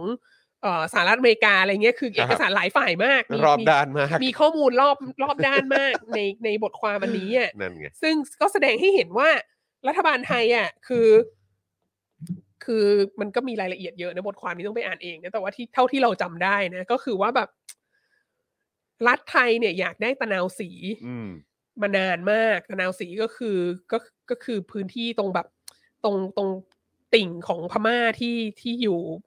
ข้างๆภาคตะวันตกและภาคใต้ของไทยอะครับแล้วก็แบบเนี่ยอยากมีทางออกทะเลเอ่อฝั่งโน้นอะไรเงี้ยอืมมันเป็นจุดยุทธศาสตร์ที่สำคัญอยากได้มานานมากแล้วอะไรเงี้ยแล้วก็เอ่อแล้วก็การที่เข้าร่วมกับญี่ปุ่นเนี่ยก็ต้องการที่จะได้ดินแดนบางส่วนของพม่าที่แบบอยากได้มานานมากอะไรเงี้ย ทีเนี้ยญี่ปุ่นเนี่ยก็ ไม่อยากจะให้อืมเพราะว่าตอนช่วงแรกของสงครามโลกที่สองอะญี่ปุ่นเนี่ยก็ติดต่อกับนายพลองซานที่เป็นพ่อขององซานซูจี ซึ่งเป็นครับผู้นำชาตินิยมพม่าใช่ไหมแล้วก็ในช่วงแรกอะชาติผู้นำชาตินิยมพม่าก็คือเข้ากับญี่ปุ่นไงแล้วก็ส่งตัวแทนไปอยู่ในวงไพบุญร่วมแห่งมหาเอชิบุรพาอะไรเงี้ย ดังนั้นในญี่ปุ่นน่ะก็คือคุยกับพม่าแล้วไงอืมอืมแล้วถ้าคุยกับพม่าแล้วแล้วผู้นำชาตินิยมพม่าสนับสนุนญี่ปุ่นแล้วอะญี่ปุ่นจะมาตัดดินแดน ที่ควรจะเป็นของพม่าแล้วเอามาให้ไทยได้ยังไงใช่ไหมอืมดังนั้นญี่ปุ่นก็ไม่ไม่โอเคกับเรื่องครับนี้ครับเออ แต่ว่าไทยอะก็จะต้องแบบ ถ้าเผื่อว่า คือเราจะร่วมกับญี่ปุ่นนะเราจะเป็นสัมพันธมิตรสัมพันธมิตรกับญี่ปุ่นแต่เราจะต้องได้ดินแดนตรงนี้อะไรเงี้ยแล้วก็แบบ แล้วก็เอ่อการบุกเข้าไปหรือการลุกเข้าไปเคลมดินแดนหลายส่วนของของบริติชเบอร์มาช่วงช่วงสงครามโลกครั้งที่สองของไทยเนี่ยอืมมันเป็น อินิเชทีฟมันเป็นการเริ่มต้นมันเป็นการริเริ่มโดย โดยกองทัพไทยเองโดยรัฐบาลไทยเองอะครับซึ่งครับญี่ปุ่นก็บอกแล้วว่าญี่ปุ่นไม่อยากให้ไปอะไรเงี้ยอืมแล้วอืมพอตอนหลังพอไม่ยอมพอจะไปให้ได้อะญี่ปุ่นก็เลยต้องเรียกร้องให้ให้แบบเหมือนทำอะไรบางอย่างเพิ่มเติมอะไรเงี้ยเช่นประกาศสงครามกับสัมพันธมิตรหรืออะไรเงี้ย เพราะว่าแบบญี่ปุ่นก็รู้สึกว่าอันนี้ทำให้ญี่ปุ่นเสียแผนอะไรเงี้ยอืมแต่ว่าอืมพอถึงเวลาพอ พอสิ้นสุดสงครามแล้วญี่ปุ่นแพ้อะทั้งหมดเนี้ยก็ถูกบันทึกไว้ว่าแบบ เป็นความผิดญี่ปุ่นหมดเลยอะไรเงี้ยอ่าเออเราครับถูกบังผมคับ เราไม่ได้อยากร่วมกับญี่ปุ่นตั้งแต่แรกโน่นนี้นั้นอะไรเงี้ยโซไทยเอนะอมันเหมือนแบบ มันเหมือนอย่างไทยที่ไทยอย่างที่เราบอกเรื่องอนุสาวรีย์เอ่ออนุสาวรีย์ชัยสมรภูมิคอะรับผมว่าแบบโอ้โห ตอนที่ได้ดินแดนของอินโดจีนฝรั่งเศสมาสี่ห้าจังหวัดเนี่ย ทุกคน standing ovation หมดเลยครับผมทุกคนสนับสนุนทุกคนเชียร์ครับผมแบบทุกสรรคนหมดเลยสริมากอืมผู้นำคนที่เคลมตัวเองว่าเป็นผู้นำเสรีไทยในเวลาต่อมาเออก็ ก็ก็สรรเสริญเออเสนีปราโมดก็สรรเสริญปรีดีพนมยงค์ก็สรรเสริญเออแล้วก็ขบวนการนิสิตนักศึกษาที่ออกมาเดินขบวนเป็นเรื่องเป็นราวครั้งแรกอะ่ะก็คือสนับสนุนการไปทวงดินแดนคืนอืมเฮ้ยอืมอืมแต่ว่าพอญี่ปุ่นแพ้สงครามแล้วฝรั่งเศสจะต้องให้เราคืนดินแดนนั้น เพื่อเราจะได้เข้าในสหประชาชาติอะ่ะ ทุกคนก็แบบโอ้เราไม่ได้อยากได้หรอกวันนี้มันเป็นความผิดของจอมพลปออะไรเงี้ยแบบอีคณะราษฎรเนี่ยมันแบบว่า มันผิดมัเนี่ยนะ ใช่เออมันแบบไปลุกลานคนอื่นมันบ้าอำนาจมันครับอย่างนั้นอย่างนี้ครับอะไรเงี้ยเออเออ แต่ว่าตอนที่ได้มาเนี่ย ทุกคนเออทุกคนดีใจหมดแบบ popularity สูงสุดเลยครับจอมพลผมปอยุคนั้นเออนะเออเออก็ก็เลยอนุสาวรีย์ก็มา อ่าเออใช่ อันนี้อนุก็เลยเป็นสาวรีย์ก็ก็มาก็ก็เป็นตัวอย่างของของการที่แบบ เวลาพูด เวลาพูดถึงอดีตอะคือ คือไม่ใช่ ไม่ใช่พูด ไม่ใช่เฉพาะบันทึกส่วนตัวของคนที่อยู่ในเหตุการณ์ที่ที่โอเคนี้เข้าใจ ใคร ๆ ก็ต้องเอาดีเข้าตัวชั่วเข้าคนอื่นอยู่แล้วนะอืมเวลาเขียนถึงตัวเองนะโดยมากมันก็จะเป็นอย่างนั้นอันนี้ไม่อันนี้ไม่ว่าแต่ว่าคนรุ่นหลังที่ที่พูดเกี่ยวกับเหตุการณ์ที่ก่อนหน้านั้นน่ะก็ก็มีแนวโน้มที่จะแบบ ที่จะสะดุดี เฉลิมพระเกียรติอย่างเดียวอะไรเงี้ยอืมซึ่งอืมซึ่งในความเป็นจริงแล้วมันไม่ได้เป็นอย่างนั้นอืมแล้วก็ในยิ่งในยุค หลังๆที่เราสามารถเข้าถึงเอกสารข้อมูลของต่างประเทศได้ มุมมองของคนอื่น ๆ ที่เขาก็ลำลึกถึงได้เนี่ย มันก็มันก็เห็นชัดเจนว่าข้อมูลเหล่านี้เนี่ยมันมีปัญหาอืมนะแล้วก็เราคิดว่าในในสำหรับที่ที่พูดมาวันนี้ส่วนใหญ่เนี่ยพูดในแง่ของของคนทำงานประวัติศาสตร์นะแต่เราคิดว่าสำหรับในสังคมโดยทั่วไปอะเอ่อ ไอการที่บอกว่าอย่าพูดให้ไร้คนตายอะหมายถึงว่าแล้ววัฒนธรรมของวัฒนธรรมหนังสืองานศพ หรือวัฒนธรรมการสดุดี เฉลิมเกียรติของใครก็ตามที่เสียชีวิตไปเนี่ย มันส่วนหนึ่งอย่างในอย่างในขัวเรื่องที่เราโฆษณาไว้ใน Facebook แล้วก็ทวิตเตอร์เนี่ยก็คือ จริง ๆ แล้วมันเป็นส่วนหนึ่งของวัฒนธรรมลอยนวลพ้นผิดอืมด้วยนะ มันเหมือนอืมแบบ ถ้าตายไปแล้วก็ ตายไปแล้วก็ไม่ต้องพูดพูดถึงความผิดเอออี อีกอะไรเงี้ย คือ ข้ามข้ามมันไป ใช่แล้วหลาย ๆ ครั้งอะผลกระทบจากสิ่งที่เขาทำอะ มันก็ยังทำให้คน suffer อยู่อะไรเงี้ยอืมอย่างเช่นอืมโดนโกงโดนผู้บริหารสหกรณ์ออมทรัพย์โกงเงินไปเนี่ยเขาก็เขาก็เก็บเงินไว้จะใช้ตอนเกษียณเขาก็ไม่มีเงินนั้นใช้แล้วอะไรเงี้ยคือแบบผลเสียหายของสิ่งที่เกิดขึ้นมันยังอยู่อะไรเงี้ย หรืออย่างแบบกปปสที่ไป เชิญนายกเผด็จการมาเนี่ย มันเราก็ประเทศเราก็ยังไม่มีประชาธิปไตยมาจนอืมกระทั่งถึงทุกวันนี้อะครับผมคือผลเสียของเหตุการณ์เหล่านั้น มันยังอยู่อะ แต่ถ้าเราถ้าเราห้ามพูดไม่ดีเกี่ยวกับคนตายอะ มันก็ทำให้ มันก็เป็นการส่งเสริมวัฒนธรรมลอยนวลพ้นผิดไหมอืมคือแบบ พอตายไปแล้วก็ ตายแล้วก็ไม่ต้องรับผิดชอบไหมตายแล้วก็กลายเป็นคนดีเลย ทุกคนที่ตายเป็นคนดีหมดอะไรเงี้ยเออ มันก็ ก็มีปัญหานะพยายามพยายามนึกถึงตอนเด็กๆครับ ตอนที่เมื่อก่อนแบบเอ่อนั่งดูทีวีกับคุณพ่อแบบช่วงข่าวเย็นหรืออะไรแบบเนี้ยอืม แล้วก็อืมแบบว่ามีการ มีข่าวแบบว่าการแบบเขาเรียกว่าอะไรอะ งานศพคนนั้นคนนี้อะไรอย่างเงี้ยอ่ามันมีอ่าเออแล้วเขาก็จะพูดเราก็จะมีการอ่านประวัติแบบใช่โดยย่ออะไรอย่างเงี้ยใช่เออแต่ว่าก็คือแบบเราก็เราก็จะได้ยินแต่เรื่องแบบเข้าใจไหมเหมือนแบบ เหมือนว่าทำอะไรมาบ้าง อะไรอย่างเดียวอะไรเงี้ยเออแต่ว่าก็แบบพยายามพยายามนึกอยู่ถึงแบบสมัยก่อนที่แบบว่าเออเราเราเรานั่งดูอะไรพวกนี้แล้วก็คือแบบใช่แล้วสิ่งที่จะออกข่าวคืออะไรใช่ไหมอืมสิ่งที่จะออกข่าวคือแบบ คือคนที่ได้รับพระราชทานเพลิงศพไงอืมใช่ไหมเพราะว่าใช่อันนี้มันจะอยู่ใน มันจะอยู่ในข่าข่าววในในราชสำนักใช่ใช่ด้วยใช่ไหมใช่ซึ่งบางครั้งเราก็แบบ มันก็จะมีบางคนที่เราก็เห็นแล้วเราก็แบบหืม เราก็ตั้งคำถามว่า ถ้าคนนี้ได้รับพระราชทานเพลิงศพเนี่ย อืม ก็แสดงว่า แสดงว่าจุดยืนของเขากับจุดยืนของคนที่มา อืม พระราชทานเพลิงเนี่ย ก็เป็นจุดยืนเดียวกันหรือเปล่า อืมมันอืม มันแสดงให้เห็นถึงความเป็นอันหนึ่งอันเดียวกันในจุดใช่ยืน ใช่ สิ่งที่เขาสแตนฟอร์หรือเปล่าอะไรเงี้ยเออเออครับผมซึ่งมันก็มีหลายคนที่เราก็ฮึอืมอย่างนี้ก็ได้ด้วยเหรออะไรเงี้ยยังไงเออะอเออ แต่ว่าแต่ว่าสิ่งที่ออกมาในในเนื้อข่าวที่คนจะอ่านก็จะเป็นแบบ โอ้โห คนนี้แบบ ดีมากอะไรเงี้ยอืมแบบทำอะไรไม่เคยผิดอะไรเงี้ยเออมีคุณอุปการอะไรกับสังทีคนี้มทีนี้บ้างมีมีอีกประการหนึ่งสุดท้ายที่อยากจะพูดถึงอะอืมก็คือว่าเออมันไม่ใช่ มันไม่ใช่เฉพาะประเทศไทยหรอกที่แบบ เวลาลำลึกถึงคนตายแล้วก็จะให้เกียรติอะไรเงี้ย คือจริง ๆ การให้เกียรติคนตาย การการลำลึกถึงคนตายแล้วให้เกียรติเนี่ยมันก็มีอยู่ทั่วไปอืมในอืมในโลกอะนะครับแต่ว่า แต่ว่า แต่ว่าในโลกเขาอาจจะไม่คือคือ มันก็จะเป็นเรื่องของของการกระทำที่เขาเรียกอะไรที่ทำกันภายในครอบครัวอืมคือเหมือนกับแบบบูชาบรรพชนไหว้เจ้าอะไรเงี้ย มันไม่ได้มีการบังคับให้คนอื่นในสังคมโดยทั่วไป มาบูชาบรรพชนเดียวกับเราไงครับผมคือคือบรรพชนเรา เราก็บูชาเราก็เชิดชูเราก็พูดถึงสิ่งที่ดีๆ ของเขาอะแต่ว่ามันไม่ได้ออกมาในแบบ โอ้โห สาธารณะในการต้องมีหนังสือที่แบบเป็นเซกชันหนึ่งในหอจดหมายเหตุแห่งชาติ แล้วแบบทุกคนก็เอาไปใช้ในการทำประวัติศาสตร์และเขียนวิทยานิพนธ์และอะไรออกมาโดยทั่วไปอะไรเงี้ยคืออืมคือ คือคนอื่นเขาก็มีการพูดถึงคนตาย แต่ว่าแต่ว่าวัฒนธรรมของการใช้หนังสืออนุสรณ์เป็นหลักฐานทางประวัติศาสตร์ เนี่ยมัน เราเราเราไม่ค่อยเห็นในต่างอืมประเทศอืมเท่าที่เราแบบ ไปมีส่วนร่วมในการทำงานประวัติศาสตร์ในหลาย ๆ ประเทศมาเนี่ย ถ้าจะเอาหนังสืออนุสรณ์มาใช้เป็นหลักฐานเนี่ย มันต้องใช้โดยที่รู้ว่ามันต้องเข้าข้างคนตายอยู่แล้วอืมอะไรเงี้ยเออคือเขาย่งนี้คือเขาไม่ค่อยจะใช้กันนะครับ ในในต่างประเทศ คือเขาก็ใช้แต่ก็เขาคงมีใช้บ้างเขาแต่ว่าใช้ก็ประกอบไงเออ เขาไม่ได้แบบเขาไม่ได้ใช้กันไม่เป็นล่ำเป็นสันมากหรืเท่าอว่าเราไม่ได้ใช้อะเป็นหลัก เออ มันไม่เออได้อย่างเงี้ยในห้องสมุดเนี้ยก็ไม่ไม่ไม่ไม่ได้จะมีอืม เซกชันแบบโอ้โหหนังสืองานศพอะไรคือเงี้ยถามว่ามีไหมก็ก็ก็คือมีแหละ มีบ้างเหมือนกัน หยิแต่บไม่ยได้กมาใช้ไม่ได้บ้างใช้แต่เป็นว่าล่ำเป็นสันมากเออเท่าเข้าใจมากเท่าเข้าใจ บ้านเรา โอเค แล้วก็อีกอันหนึ่งที่นึกถึงทันทีเรื่องเรื่องเรื่องความตายกับการล้างมลทินเนี่ยนะคือ มีมีสองเคสเคสหนึ่งพูดบ่อยมากแล้วก็คือเรื่องอย่างหลังสิ้นสุดการปฏิวัติวัฒนธรรมอะก็มีการล้างมลทินครับให้คนที่เป็นเหยื่อการปฏิวัติวัฒนธรรมของจีนเนี่ยแล้วที่คุยกันมาทุกครั้งก็คือว่า ล้างให้ทั้งคนที่ยังมีชีวิตอยู่และคนที่ตายไปแล้วอืมดังนั้นก็คือเหมือนกับว่าคนที่คนที่ถูกลงโทษ แล้วก็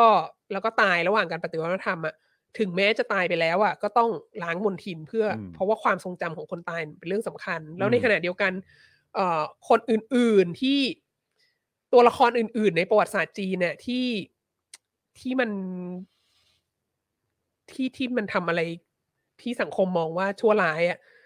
เวลาเขาพูดถึงเขาก็ยังพูดถึงอยู่อะ มันก็อืมไม่ใช่ว่าตายแล้ว ตายแล้วห้ามพูดถึงในแง่ไม่ดีอะไรเงี้ยซึ่งเราก็มีความรู้สึกว่า เออ ก็ยังก็คือ คือความตายไม่ได้ลบล้างความผิด และความตายไม่ได้คือถ้าเผื่อว่าถูกลงโทษโดยมิชอบอะความจริงก็คือความจริงอะดังนั้นหลังจากตายไปแล้วก็ยังจำเป็นที่จะต้องมาย้ำแก้ไขว่าอืมเอ้ย ลงโทษโดยมิชอบนะอืมแล้วก็รัฐบาลที่อยู่ตอนนั้นเป็นรัฐบาลที่มีปัญหานะ แล้วก็แก๊งสี่คนก็ตายกันไปหมดแล้วก็ทุกครั้งที่พูดถึงแก๊งสี่คนก็ยังบอกแก๊งสี่คนเนี้มันเป็นแบบทำไม่ดีงี้นะอะไรเงี้ยมันไม่ใช่ว่าเขาตายแล้วเราก็จบอะไรเงี้ยอืม และอีกเคสหนึ่งที่นึกถึงในในในเรื่องนี้ก็คือเอ่อการคว้านท้องของญี่ปุ่นอ่าเออเซ็ปปุกุเนี่ยฮาราคีรีเนี่ย ซึ่งก็ก็เป็นอะไรที่ fascinate เรามาตั้งแต่วัยเด็กมากเรียนมหาลัยก็เขียนเปเปอร์เรื่องนี้และอะไรต่างๆ แล้วก็แล้วก็มันก็จะมี มันก็จะมีคำอธิบายว่าการคว้านท้องของญี่ปุ่นเนี่ยมันเป็นการเอ่อ ฆ่าตัวตายแบบซามูไรที่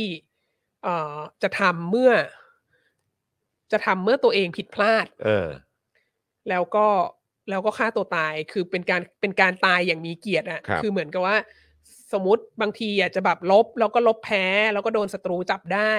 แล้วถ้าเขาจะให้เกียรติน่ะเขาก็จะให้ควานทองไต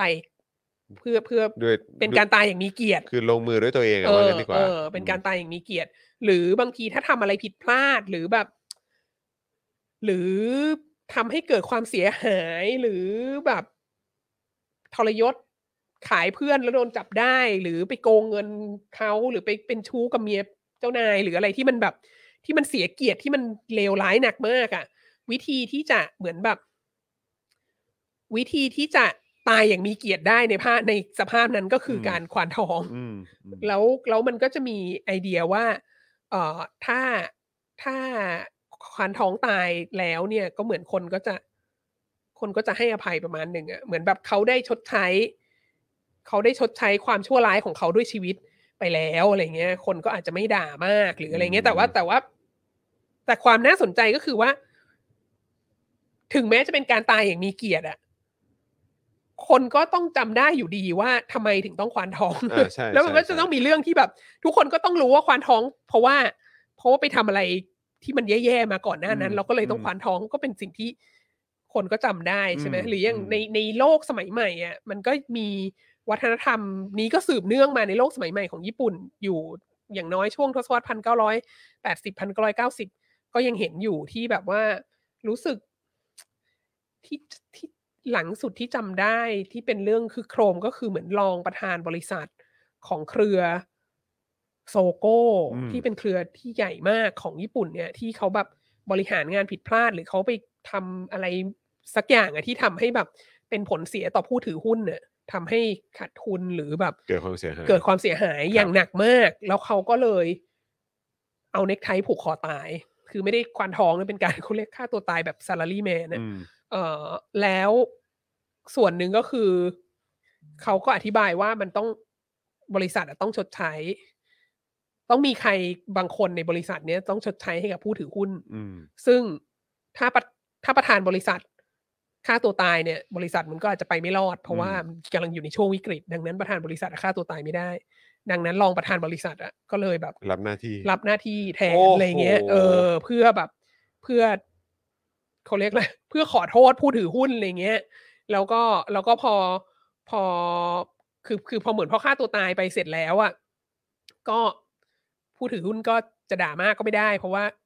เออมันก็อุตส่าห์เพิ่งมีชดใช้ด้วยคนตายชีวิตไปแล้วเออออะไรเงี้ย เออ เออแต่ว่า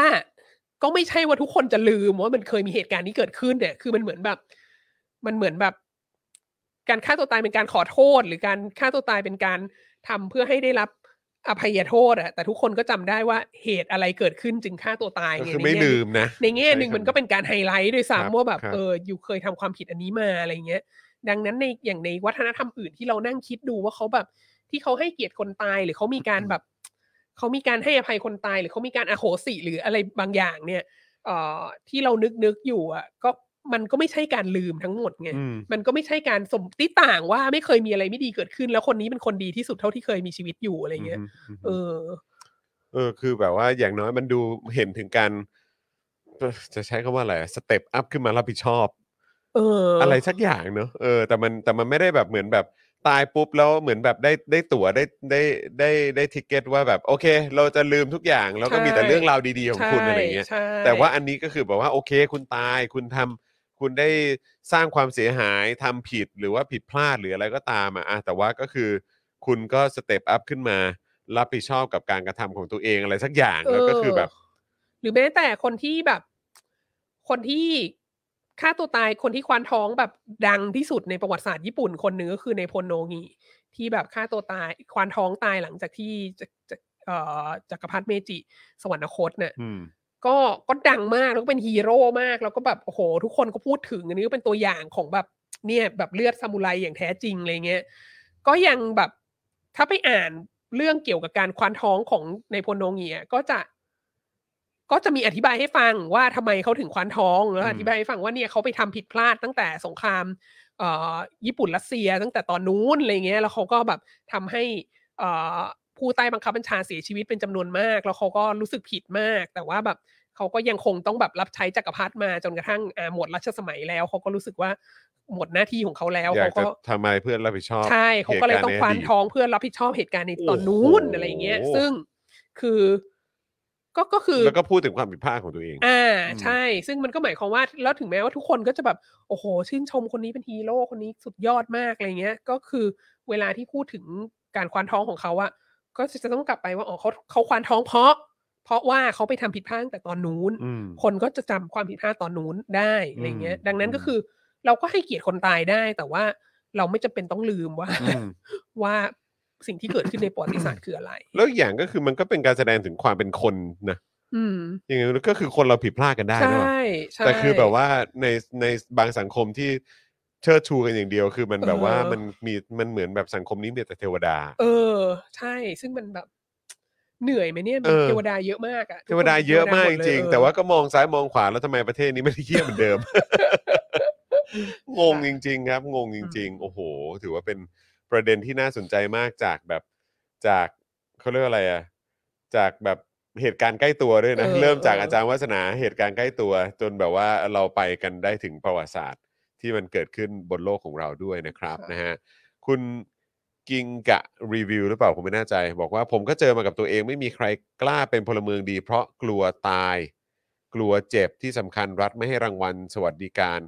กับพลเมืองดีอ๋อครับผมอาจารย์วัฒนาคิดเห็นอย่างไรกับพวกติ่งรัสเซียที่ชอบไปทำตัวเหมือนเป็นพ่อเป็นแม่ประเทศอื่นที่ชอบไปตัดสินชะตาชีวิตคนอื่นครับ ล่าสุดไปแซวและแขวะฟินแลนด์กับสวีเดนที่เข้านาโต้ครับ ขอบคุณครับ เออเราว่านะ เราว่าเราต้องจำเราต้องจำทุกคนเหล่านี้อะเราต้องอือฮึจำไว้อืมค่ะ คือคือตอนนี้อะเขาก็ เขามันก็ยังมันพูดมันได้ไง มันก็จะเหมือนตอนกปปสไหมอ่าใช่ มันคืออารมณ์เดียวกันเลยใช่ เราต้องมันคืจำมณ์เราดียวต้องกันแคปรับหน้าจอไว้ใช่ใช่ดีใช่ๆเลยใช่นะคคะรับเพราะว่าเดี๋ยวพอมันเหตุการณ์มันผ่านไปอะอืมเออเราก็ต้องไม่ลืม ใช่หรือว่าใครก็ตามที่แบบแบบเห็นไปให้สัมภาษณ์เอย่างนั้นอย่างนี้ใช่เออใช่เป็นผู้เชี่ยวชาญเรื่องนั้นเรื่องนี้อะโอเคก็อะใช่ก็ก็แคปหน้าจอไว้เซฟใช่วิดีโอไว้ favorite เอ่อ YouTube คลิปนั้นเอาไว้นะครับ แล้วพอถึงเวลา เราก็จะเนี่ยแหละครับ ได้มาได้มาย้อนดูเหตุการณ์กันนะครับอ๋อคุณกิงกะอ่าขอโทษครับ คุณกิงกะนะครับนะคุณกิงกะรีวิวนั่นเองนะครับนะฮะเอ่อคุณ Lighting Studio บอกว่าเข้ามาทักทายพี่จองกับอาจารย์วัฒนา ด้วยนะครับ คิดถึงอาจารย์วัฒนามาก ๆ ครับ มาบ่อยๆนะครับ อาจารย์ขอบคุณครับอ่านะครับเดี๋ยวดีๆครับเดี๋ยวเดือนนี้ เดือนนี้ก็สองครั้งเนี่ยสอก็งครั้งนะสัปสัปดาห์หน้าครับผมติดกันสองสัปดาห์เลยนะติดคะอ๋ออันนี้สลับกับอาจารย์วินัยแล้วใช่ไหมฮะอาจารย์วินัยมาคราวที่แล้วไงอ๋อแล้วก็เลยแล้วครั้งครั้งแรกนี่ไม่มีใครว่างเลยอะไรเงี้ยอ่าเออครับผมเราก็เลยเนี่ยวัสนาก็เลยจะได้ติดติดกันอ่าสองสัปดาห์ครับผมนะแฟนๆก็จะได้ แฟนๆก็จะได้เอ่อหาหายเขาเรียกว่าอะไร หายหายคิดถึงเนอะใช่มาใช้เออกรรมที่ไม่อยู่ไปสองสัปดาห์ครับผมนะฮะคุณ SC บอกว่าเย้นะครับเอ่อใช้คำว่าเฟฟทวีตนี่รู้เลย ว่าอยู่ตั้งแต่ยุคเก่า ไม่ใช่ หมายถึง YouTube อะไรอย่างนี้ไง เออ แบบพวกคลิปที่เขาแบบไปให้สัมภาษณ์ไปแบบ นั่งเสวนาอะไรกันอะไรอย่างเงี้ยอืมนะครับ คุณจันเหนือจันเจ้าสวัสดีนะครับนะฮะเอ่ออาจารย์วัฒนาคิดเห็นอย่างไรกับกระแส New World Order อะฮะอ๋ออันนี้ไง นี่แหละที่แบบ ที่เป็นที่เป็นโปสเตอร์ สถาบันทิศทางไทยอะ อ๋อไอ้ที่แบบว่ามีปูตินมีสีจิ้นผิงมีเออประยุทธ์มีน่ะเหรอเอเอออ ครับผม คือ New World New World Order นี่ทุกคน ทุกคนเคลมว่าเป็น New World Order หมดนะ เอาจริง ๆ New World Order นี่มีมาตั้งแต่ยุคแบบ ยุคสนธิสัญญาเบลริงอะครับก็ผมเป็นแบบฟรีเทรดแบบอังกฤษก็เป็นเออ New World Order ของยุคนั้น แล้วก็ครับผมหลังสงครามโลกครั้งที่สองเนี่ยสหรัฐอเมริกามาก็บอกว่าเนี่ย New World Order ก็คือเป็นแบบโลกเสรีแบบสหรัฐอเมริกาอะไรอย่างนี้ใช่ไหมครับครับมันก็มีทุกคนก็พยายามจะเคลมว่าตัวเองเป็น New World Order อะแต่ว่าผมการที่จะเป็น World Order ได้อะมันก็ต้องมี โลกนี้ที่เขาติดตามคุณไง ใช่ เอออมถ้าคุณคุณไม่สามารถจะเป็นแบบจีนกับรัสเซียสองประเทศ แล้วมีอืมมีกาลาแลนด์ติดตามอย่างเออประเทศแล้วจะเป็นมี world order ได้ อันนี้มีอันอันนี้ไม่เรียก world order มีไข่อยู่หนึ่งใบ เอออันนี้ด็อกแดเรียกด็อกแดกไปด้วยมันก็ไม่ใช่นะฮะอันนี้เรียกว่าเออกาลาออเดอร์นะครับ ผม เออครับ ผม เออ อันนั้นอันผมว่ามันเรียกว่านายกับบ่าวมากกว่าเออนะครับ เออผมคุณ อะไรนะครับ เออส่วนที่สัญญาเบลริงอะไรฮะใช่ใช่ใช่เออวันนี้เป็นวันวันนี้เป็นวันสนธิสัญญาเบลริงอ่าครับ ผถูมกต้องวันนี้ครบรอบกี่ปีแล้วไม่รู้อะคุณศิรพงศ์บอกว่าขนาดในมวยปั้มยังมี New World Order เลยครับ ถูกต้อง คุณแนชโชบอกว่าโอนสนับสนุน 100 บาท ค่ะ ขอบคุณสำหรับความรู้นะคะ ไม่เคยมองในมุมนี้ได้ความรู้มากค่ะครับผม คุณเควินถามว่าโดยปกติแล้วปีหนึ่งอาจารย์วัฒนาอ่านหนังสือปีละกี่เล่มครับ โอ้ยไม่กล้า ไม่กล้าไปสู้กับประชาชนอืม เขาเลยค่ะครับคือผมคือก็อ่านอ่านที่ไว้สอนหนังสืออะไรเงี้ยเออแล้วหลาย ๆ ครั้งมันเป็น มันเป็นบทความเจอโนอืมอะไรเงี้ยเอออนับนับนับลำบากค่ะครัไม่บได้ผม แต่ไม่ได้ ไม่ได้อ่านไม่ไม่ถึงร้อยเล่มอะเออโอ้โหเออบางคนก็อ่านเยอะมากเนอะเออ มันมีคนที่แบบปีเออนี้อ่านหนังสือได้ร้อยเล่มเอออ่านได้ร้อยเล่มอะไรไม่โอ้โหวาสนาไม่ไม่ไม่ไม่ขออยู่ในลีกที่จะไปครับสู้ผกับมเขาค่ะครับไม่ผมไม่ได้ขนาดนั้นค่ะฮะคุณธีระบอกว่า World Order in Coconut Tail นะฮะเออพี่โอ๊ตมาครับ พี่โอ๊ตบอกว่าหนังสืองานศพใช้อ้างอิงแบบเดียวกับอะไรนะเมมมัวหรือ autobiography autobiography ได้ได้ไหไหมมอืมเราว่ามัน ยากกว่านะพี่โอ๊ตเพราะว่ามันแบบ เพราะว่าเมมมัวกับออโตไบโอกราฟีอย่างน้อย มันก็เป็นสิ่งที่เจ้าตัวนั้นเขียนเองอะอืมเจ้าตัวนั้นเขียนถึง มันก็เหมือนมันก็เป็นปากคำประวัติศาสตร์อะอืมคือแบบ โอเคเราเราก็รู้ว่าเขาพูดเอง เขาพูดเองเขาก็อาจจะเข้าข้างตัวเอง หรือเขาอาจจะโกหกก็ได้อะไรอย่างนี้ใช่ไหมแต่ว่าอย่างน้อยอะมันออกมาจากปากเขาครับแล้วเขาก็ประสบเหตุการณ์เหล่านั้นด้วยตัวเองอืมแล้วเขาก็เขียนใช่ไหมแต่ว่าหนังสืองานศพอะมันเป็นคนอื่นเขียนให้เออะอเออแล้วคนอื่นเขียนให้โดย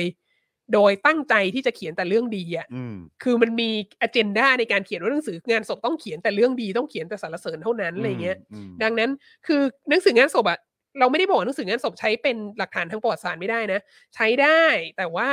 ต้องแบบต้องมีดอกจันน่ะใช่ดต้อกจันตัวใหญ่ๆอะเออต้องรู้ว่าคนเขียนนี่เขาตั้งใจเขียนจุดจุดให้มุ่งหมายให้มันคืออะไรให้ดีเอเอออ ดังนั้นครัน่ะบเราผมคิดว่า ก็หนังสืองานศพก็ใช้เป็นหลักฐานทางประวัติศาสตร์ได้ แต่ว่าต้องใส่ดอกจันเยอะกว่า memoir และ autobiograph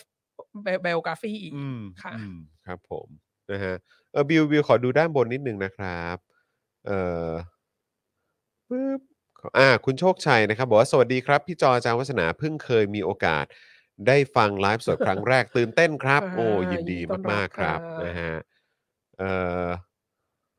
ปึ๊บอะไรทำให้ราชวงศ์ชิงช่วงท้ายๆอ่อนแอเหมือนคนป่วยเลยครับ โอ้มันหลาย หลายองค์ประกอบครับ มากอือฮึนะฮะเออแต่เราคิดว่า เอาจริง ๆ เราคิดว่าองค์ประกอบสำคัญที่สุดคือ คือระบบราชการมันไม่มีประสิทธิภาพ อืมเพราะว่ามันเป็นเผด็จการอ่าฮะเออ คือหมายถึงว่ามันก็มีแบบ มันก็มีมหาอำนาจจักรวรรดินิยมอะไรเข้ามา ต้องการจะได้สิทธิ์ได้โน้นได้นี้ใช่ไหม แต่ว่า แต่ว่าในขณะเดียวกันน่ะ คือถ้าเผื่อว่ามันมีการตรวจสอบระบบราชการอย่างเป็นระบบ ถ้ามันไม่ได้มีการคอร์รัปชันหนักมาก แล้วถ้า ทุกอย่างมันไม่ถ้าเศรษฐกิจมันไม่รวมศูนย์เขาเรียกอะไรไม่ถูกผูกขาดโดยในทุนที่มีความสัมพันธ์กับราชสำนักใกล้ชิดมาก เอ่ออย่างนั้นเนี่ยอือฮึประเทศก็อาจจะมีมีกลไกที่จะที่จะต่อรองกับมหาอำนาจจักรวรรดินิยมตอนตกได้ได้มากขึ้นอืมนะเพราะว่าจริง ๆ เอาจริงๆในเคสของจีนสมัยราชวงศ์ชิงเนี่ย มันพิเศษกว่าประเทศอื่นในเอเชียนะ ตรงที่ว่ามันมีสิ่งที่เรียกว่า Open Door Policy ที่เอ่อ Secretary of State ของอเมริกา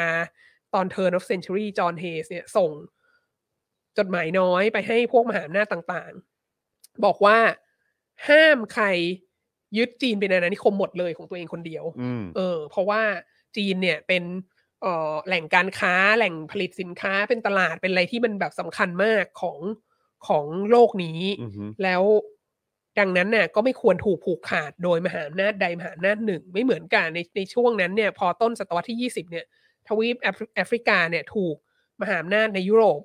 ไม่กี่ชาติอะยึดไว้หมดแล้วอืมเราก็เลยทำให้แบบชาติอื่นๆเนี่ยไม่สามารถที่จะเข้าไปเข้าเข้าถึงทรัพยากรอะไรต่างๆ ในแอฟริกาได้อะไรเงี้ยดังนั้นอเมริกาผู้ซึ่งเข้ามาในการล่าอาณานิคมช้ากว่าคนอื่นเนี่ยก็บอกว่าจีนเนี่ย คือสั่งห้ามไว้เลยว่า ห้ามใครยึดจีนเป็นอาณานิคมทั้งหมด ถึงขั้นออกจดหมายกันเลย ใช่ แล้วก็ไอ Open Door Policy- Policy ของจอห์นเฮสเนี่ยก็ก็ใช้มาจนถึงแบบสงครามโลกครั้งที่สองอือะมเออก็ดังนั้นเนี่ย ดังนั้นเนี่ย เคสของจีนเคสของราชวงศ์ชิง เนี่ย มันมันมีความพิเศษตรงที่ว่ามันมีมหาอำนาจต่างชาติที่มาบอกแล้วนะ ว่าใครห้ามมายึดเป็นอาณานิคมอะไรเงี้ยอืมดังนั้นสถานการณ์มันไม่ใช่เหมือนแบบ มันไม่เหมือนสยามด้วยซ้ำที่แบบว่า โอ้เราจะคานอำนาจเขายังไงดีเพื่อไม่ให้ตกเป็นอาณานิคมอะไรเงี้ย คืออมในเคสของจีนเนี่ยมันมีคนมารับรองแล้วว่าห้ามใครยึดเป็นอาณานิคมทั้งหมดอะไรห้ามเงี้ยแตะอืมคืออมเออคือคือเปิดเมืองท่าสนธิสัญญาได้แต่ห้ามยึดเป็นอาณานิคมอืมทั้งหมดดังนั้นอืมเนี่ยมันถ้าเผื่อว่าระบบราชการมันมีประสิทธิภาพอะเออแล้วก็เศรษฐกิจมันเสรีและโปร่งใสและแฟร์เนี่ยโอ้มันจะไปไกลขนาดไหนมันน่าเอะจะอืมสามารถที่จะ ต่อกรกับอืมต่างชาติได้อืมนะฮะแต่ก็โอเคคือก็ก็ว่าเขาไม่ได้หรอกเพราะว่า เพราะว่ามันก็เกินกว่าร้อยปีมาแล้วนะครับเอ่อและยุคนั้นก็คือเขาเรียกอะไรประชาธิปไตยไม่ใช่ ไม่ใช่มาตรฐานโลกที่ครับที่ใครๆเขาก็เป็นกันอะไรเงี้ยอืมเออมอแต่ว่านั่นมันคืออดีตะนั่นมันคืออดีต แต่ว่านี่แหละมันมันเราเราก็ดูหนังดูละครแล้วย้อนดูตัวมันก็เศร้าเหมือนกันครับผมก็อืมก็เลยจากวันนั้นมา เป็นร้อยกว่าปีแล้วอืมอะไรเงี้ยเออแบบบางประเทศก็ยังไม่มีประชาธิปไตยอยู่ใช่อะไรเงี้ยใช่ใช่ใช่แล้วก็เอาจริง ๆ คือพอแล้วก็เนี่ยก็กำลังฟาดกันอยู่เนี่ยฟาดคือน้องหมาถ้าน้องแมวกันอยู่เนี่ย ถ้าไม่มีประชาธิปไตยอะมันควบคุมการทุจริตคอร์รัปชันยากจริงครับๆถ้าไม่มีประชาธิปไตยไม่มีเสรีภาพสื่ออะมันไม่ มันไม่สามารถควบคุมได้อะอืมทุกคนอาจจะบอกว่า อุ้ยแต่เมืองจีนเขาก็ปราบคอร์รัปชันกันเข้มข้นมากเลยนะ เขาก็แบบ โอ้โห ตัดสินประหารชีวิตนะ อะไรเงี้อืยมแต่ว่า ถ้าไปดูจริงๆแหละจะเห็นชัดเจนเลยว่า การปราบคอร์รัปชันในระยะหลังๆ เนี่ยมันมันของจีนเนี่ยมันเป็นสิ่งที่เอาไว้ปราบศัตรูทางการเมืองอะอืมซึ่งก็คือคือ มันก็คือคอร์รัปชันภายในระบบการเมืองอีกนะใช่อีกใช่อีกชั้นหนึ่งมันไม่ได้เออแก้ปัญหา มันใช่ไม่ได้แก้ปัญหา มันไม่ได้ทำให้ มันไม่ได้เป็นการป้องกันไม่ให้คนโกงอะอืมมันเป็นการบอกว่าถ้าเธอจะโกง เธอต้อง มีคอนเน็ชันกับคนที่ถูกต้องอะอืมแล้วคุณอืมแล้วเธอจะไม่โดนอะไรอะไรอย่างเงี้ใช่ยเออดังนั้น ดังนั้นนี่แหละอันเราคิดว่านี้มันเป็นปัญหาใหญ่มาก เราเราก็ เท่าที่ผ่านมาในประวัติศาสตร์อะมัน ยังไม่เคยมีเผด็จการไหนที่แก้ปัญหานี้ได้อืมนะก็ก็เราก็คิดว่าเรื่องนี้เป็นเรื่องที่จีนก็กำลังสตรัคเกิลมากนะคือ คือพรรคคอมมิวนิสต์จีนก็ก็ทำอะไรที่แหวกแนว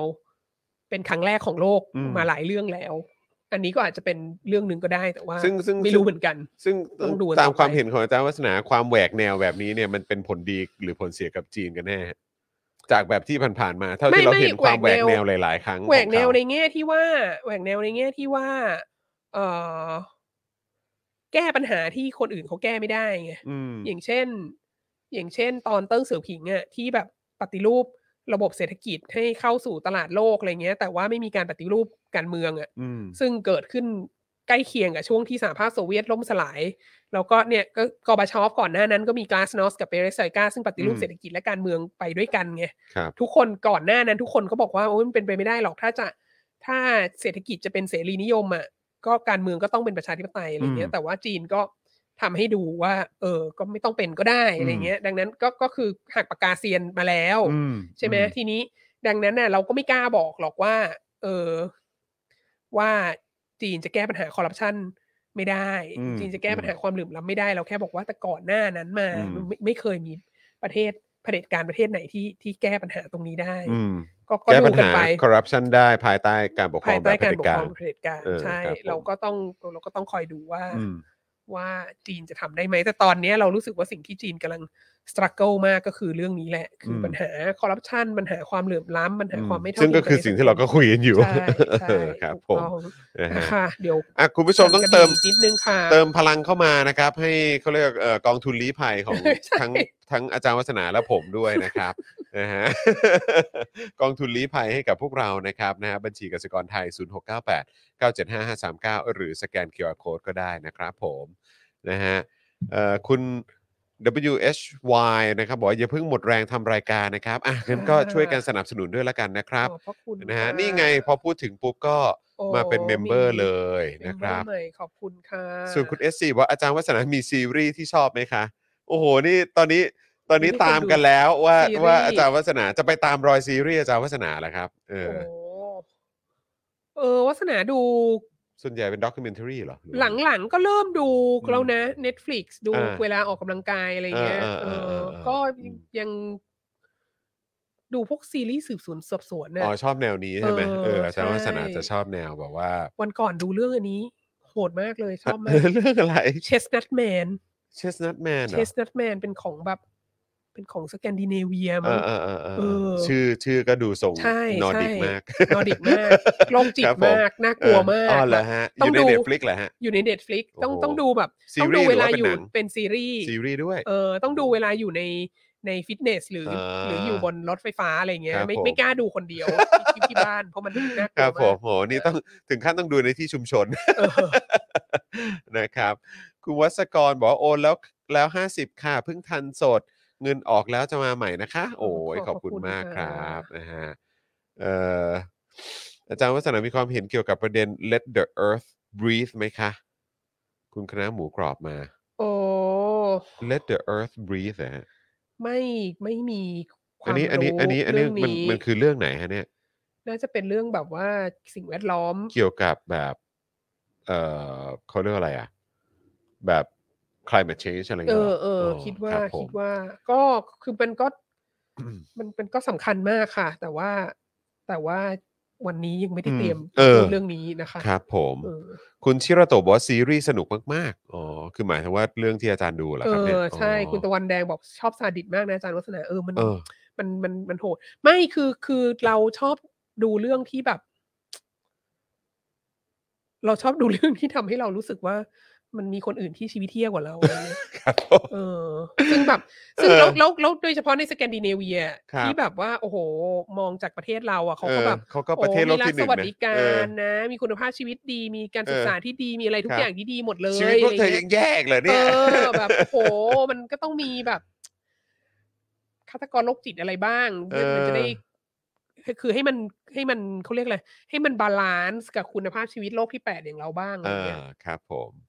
อ๋อโอเคอ๋อผมเห็นข่าวนี้อยู่ที่มีนักวิทยาศาสตร์ออกมาประท้วงกรณีรัฐบาลอังกฤษอนุมัติโรงงานพลังฟอสเอ่อพลังงานฟอสซิลเหรอฮะโรงไฟฟ้าปะโรงไฟฟ้าพลังงานฟอสซิลอะไรเงี้ยเหรอครับอืมอ๋อผมเห็นฟอสซิลผมเห็นข่าวเขาเขาไปเขาไปประท้วงกันอยู่เหมือนกันครับ เออครับก็นี่แหละคุณแบบประเทศที่มันมีประชาธิปไตยแล้วอะครับประเทศโลกที่หนึ่งอะ มันก็จะแบบ มันก็จะ มันก็จะแล้วก็มีจะได้เวลาประท้วงเรื่องนี้ได้ใช่ไงคือหมายใช่ถึงว่า แบบว่าพลังงานสกปรกพลังงานเรื่องสภาวะเรื่องกระจกเรื่องโลกร้อนเรื่องอะไรเงี้ยมันก็เป็นเรื่องสำคัญมากครับผมที่ที่เราก็ควรจะประท้วงกันมากอะไรเงี้ยใช่แต่ว่าใช่เวลาที่เราอยู่ในประเทศที่มันไม่มีประชาธิปไตยอะเออแล้วเราแบบประท้วงเรื่องอะไรก็ไม่ได้เลยทั้งสิ้นเนี่ยเออมันก็คือเอาจริง ๆ เรื่องสิ่งแวดล้อมเรื่องโลกร้อนเรื่องอะไรเนี่ย ถ้า ถ้าถ้ามันยังเป็น เผด็จการอยู่อะถ้าเรายังไม่มีประชาธิปไตยอะเราก็ทำอะไรไม่ได้ไงแน่นอนครับเออแน่นอนดังนั้นครับเราก็ขอแสดงความยินดีกับประเทศที่สาสามารถมารถที่จะอืมออกมาประท้วงเรื่องโลกร้อนได้ค่ะ ครับผมนะฮะเอ่อขอดูคอมเมนต์คุณตัวเล็กนิดหนึ่งอะบอกว่าจะสนับสนุนรายการที่อาจารย์วัฒนามาเพื่อเป็นกำลังใจให้อาจารย์วัฒนา ย้อนหลังตอนบ่ายๆ500 บาทค่ะ ขอติดต่อไปหาญาติทางเมืองไทยก่อนนะคะ คุณตัวเล็กบอกมาขอบคุณมากนะครัขอบพบระคุณค่ะครับผมนะฮะคุณ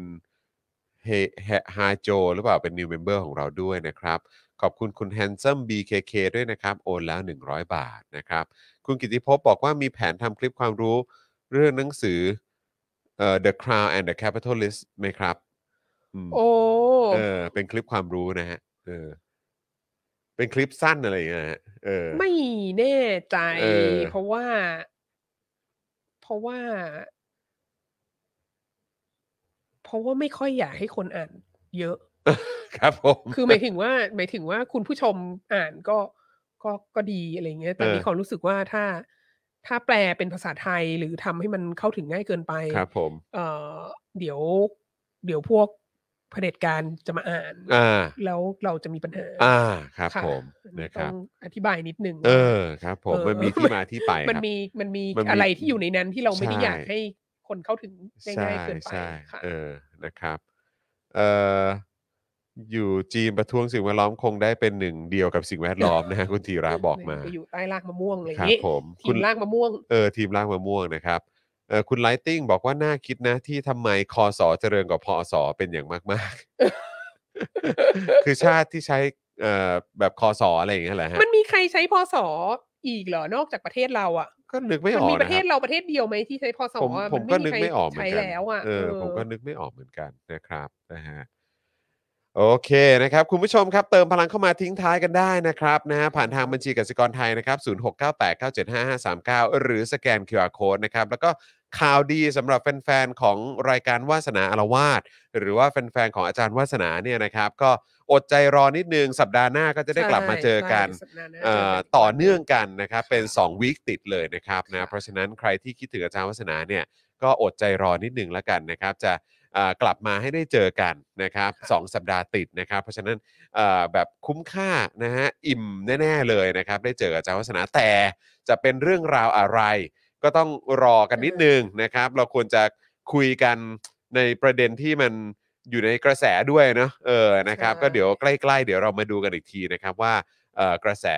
ที่น่าสนใจจะมีค่ะประเด็นไหนบ้าง และอาจารย์วัฒนาจะหยิบยกเรื่องไหนมาคุยกันบ้างนะครับ น่าจะมาประชาสัมพันธ์กันช่วงวันพฤหัสวันศุกร์เนี่ยแหละครับอ่าใช่เดี๋ยวคงจะได้รู้หัวข้อกันนะครับว่าในสัปดาห์หน้าวันจันทร์เนี่ยมันจะแซบขนาดไหนเดี๋ยวก็คอยติดตามแล้วกันนะครับนะฮะวันนี้อาจารย์วัฒนามีสอนต่อหรือเปล่า มีสอบหัวข้อวิมีทยาสนิอบพนธ์ตมีอนสอบบ่ายตอนบ่ายค่ะด้วยโอใช่เคครับะผมนะฮะงั้นเดี๋ยวจะให้อาจารย์วัฒนาได้ไปพักผ่อนแล้วก็เตรียมตัวนะครับ กับการสอบในช่วงบ่ายนี้ด้วยละกันนะครับ แล้วก็ใครที่คิดถึงอาจารย์วัฒนา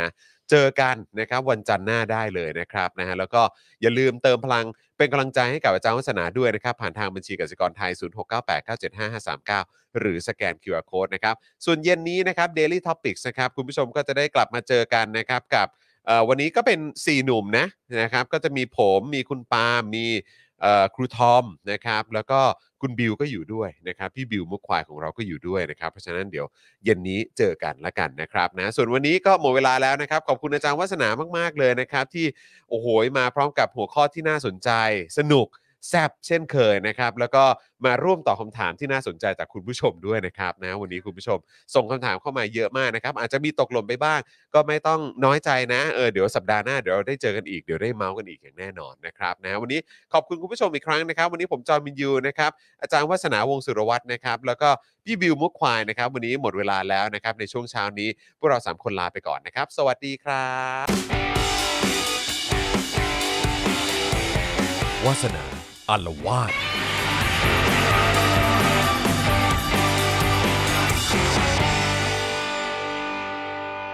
supporter supporter พวกเราอยากได้ supporter supporter supporter พวกเราอยากได้ supporter ไม่มีเงินก็ไม่เป็นไร แต่ถ้ามีเงิน สมัคร supporter supporter supporter พวกเราอยากได้ supporter supporter supporter พวกเราอยากได้ supporterกดง่ายๆแค่กดจอยด้านล่าง หรือว่ากด subscribe ไปด้วยสมัครกันหน่อย supporter supporter พวกเราอยากได้ supporter supporter supporter พวกเราอยากได้ supporter supporter supporter พวกเราอยากได้ supporter supporter supporter พวกเราอยากได้ supporter ซัพพอร์เตอร์เมมเบอร์ชีพสมัครซัพพอร์เตอร์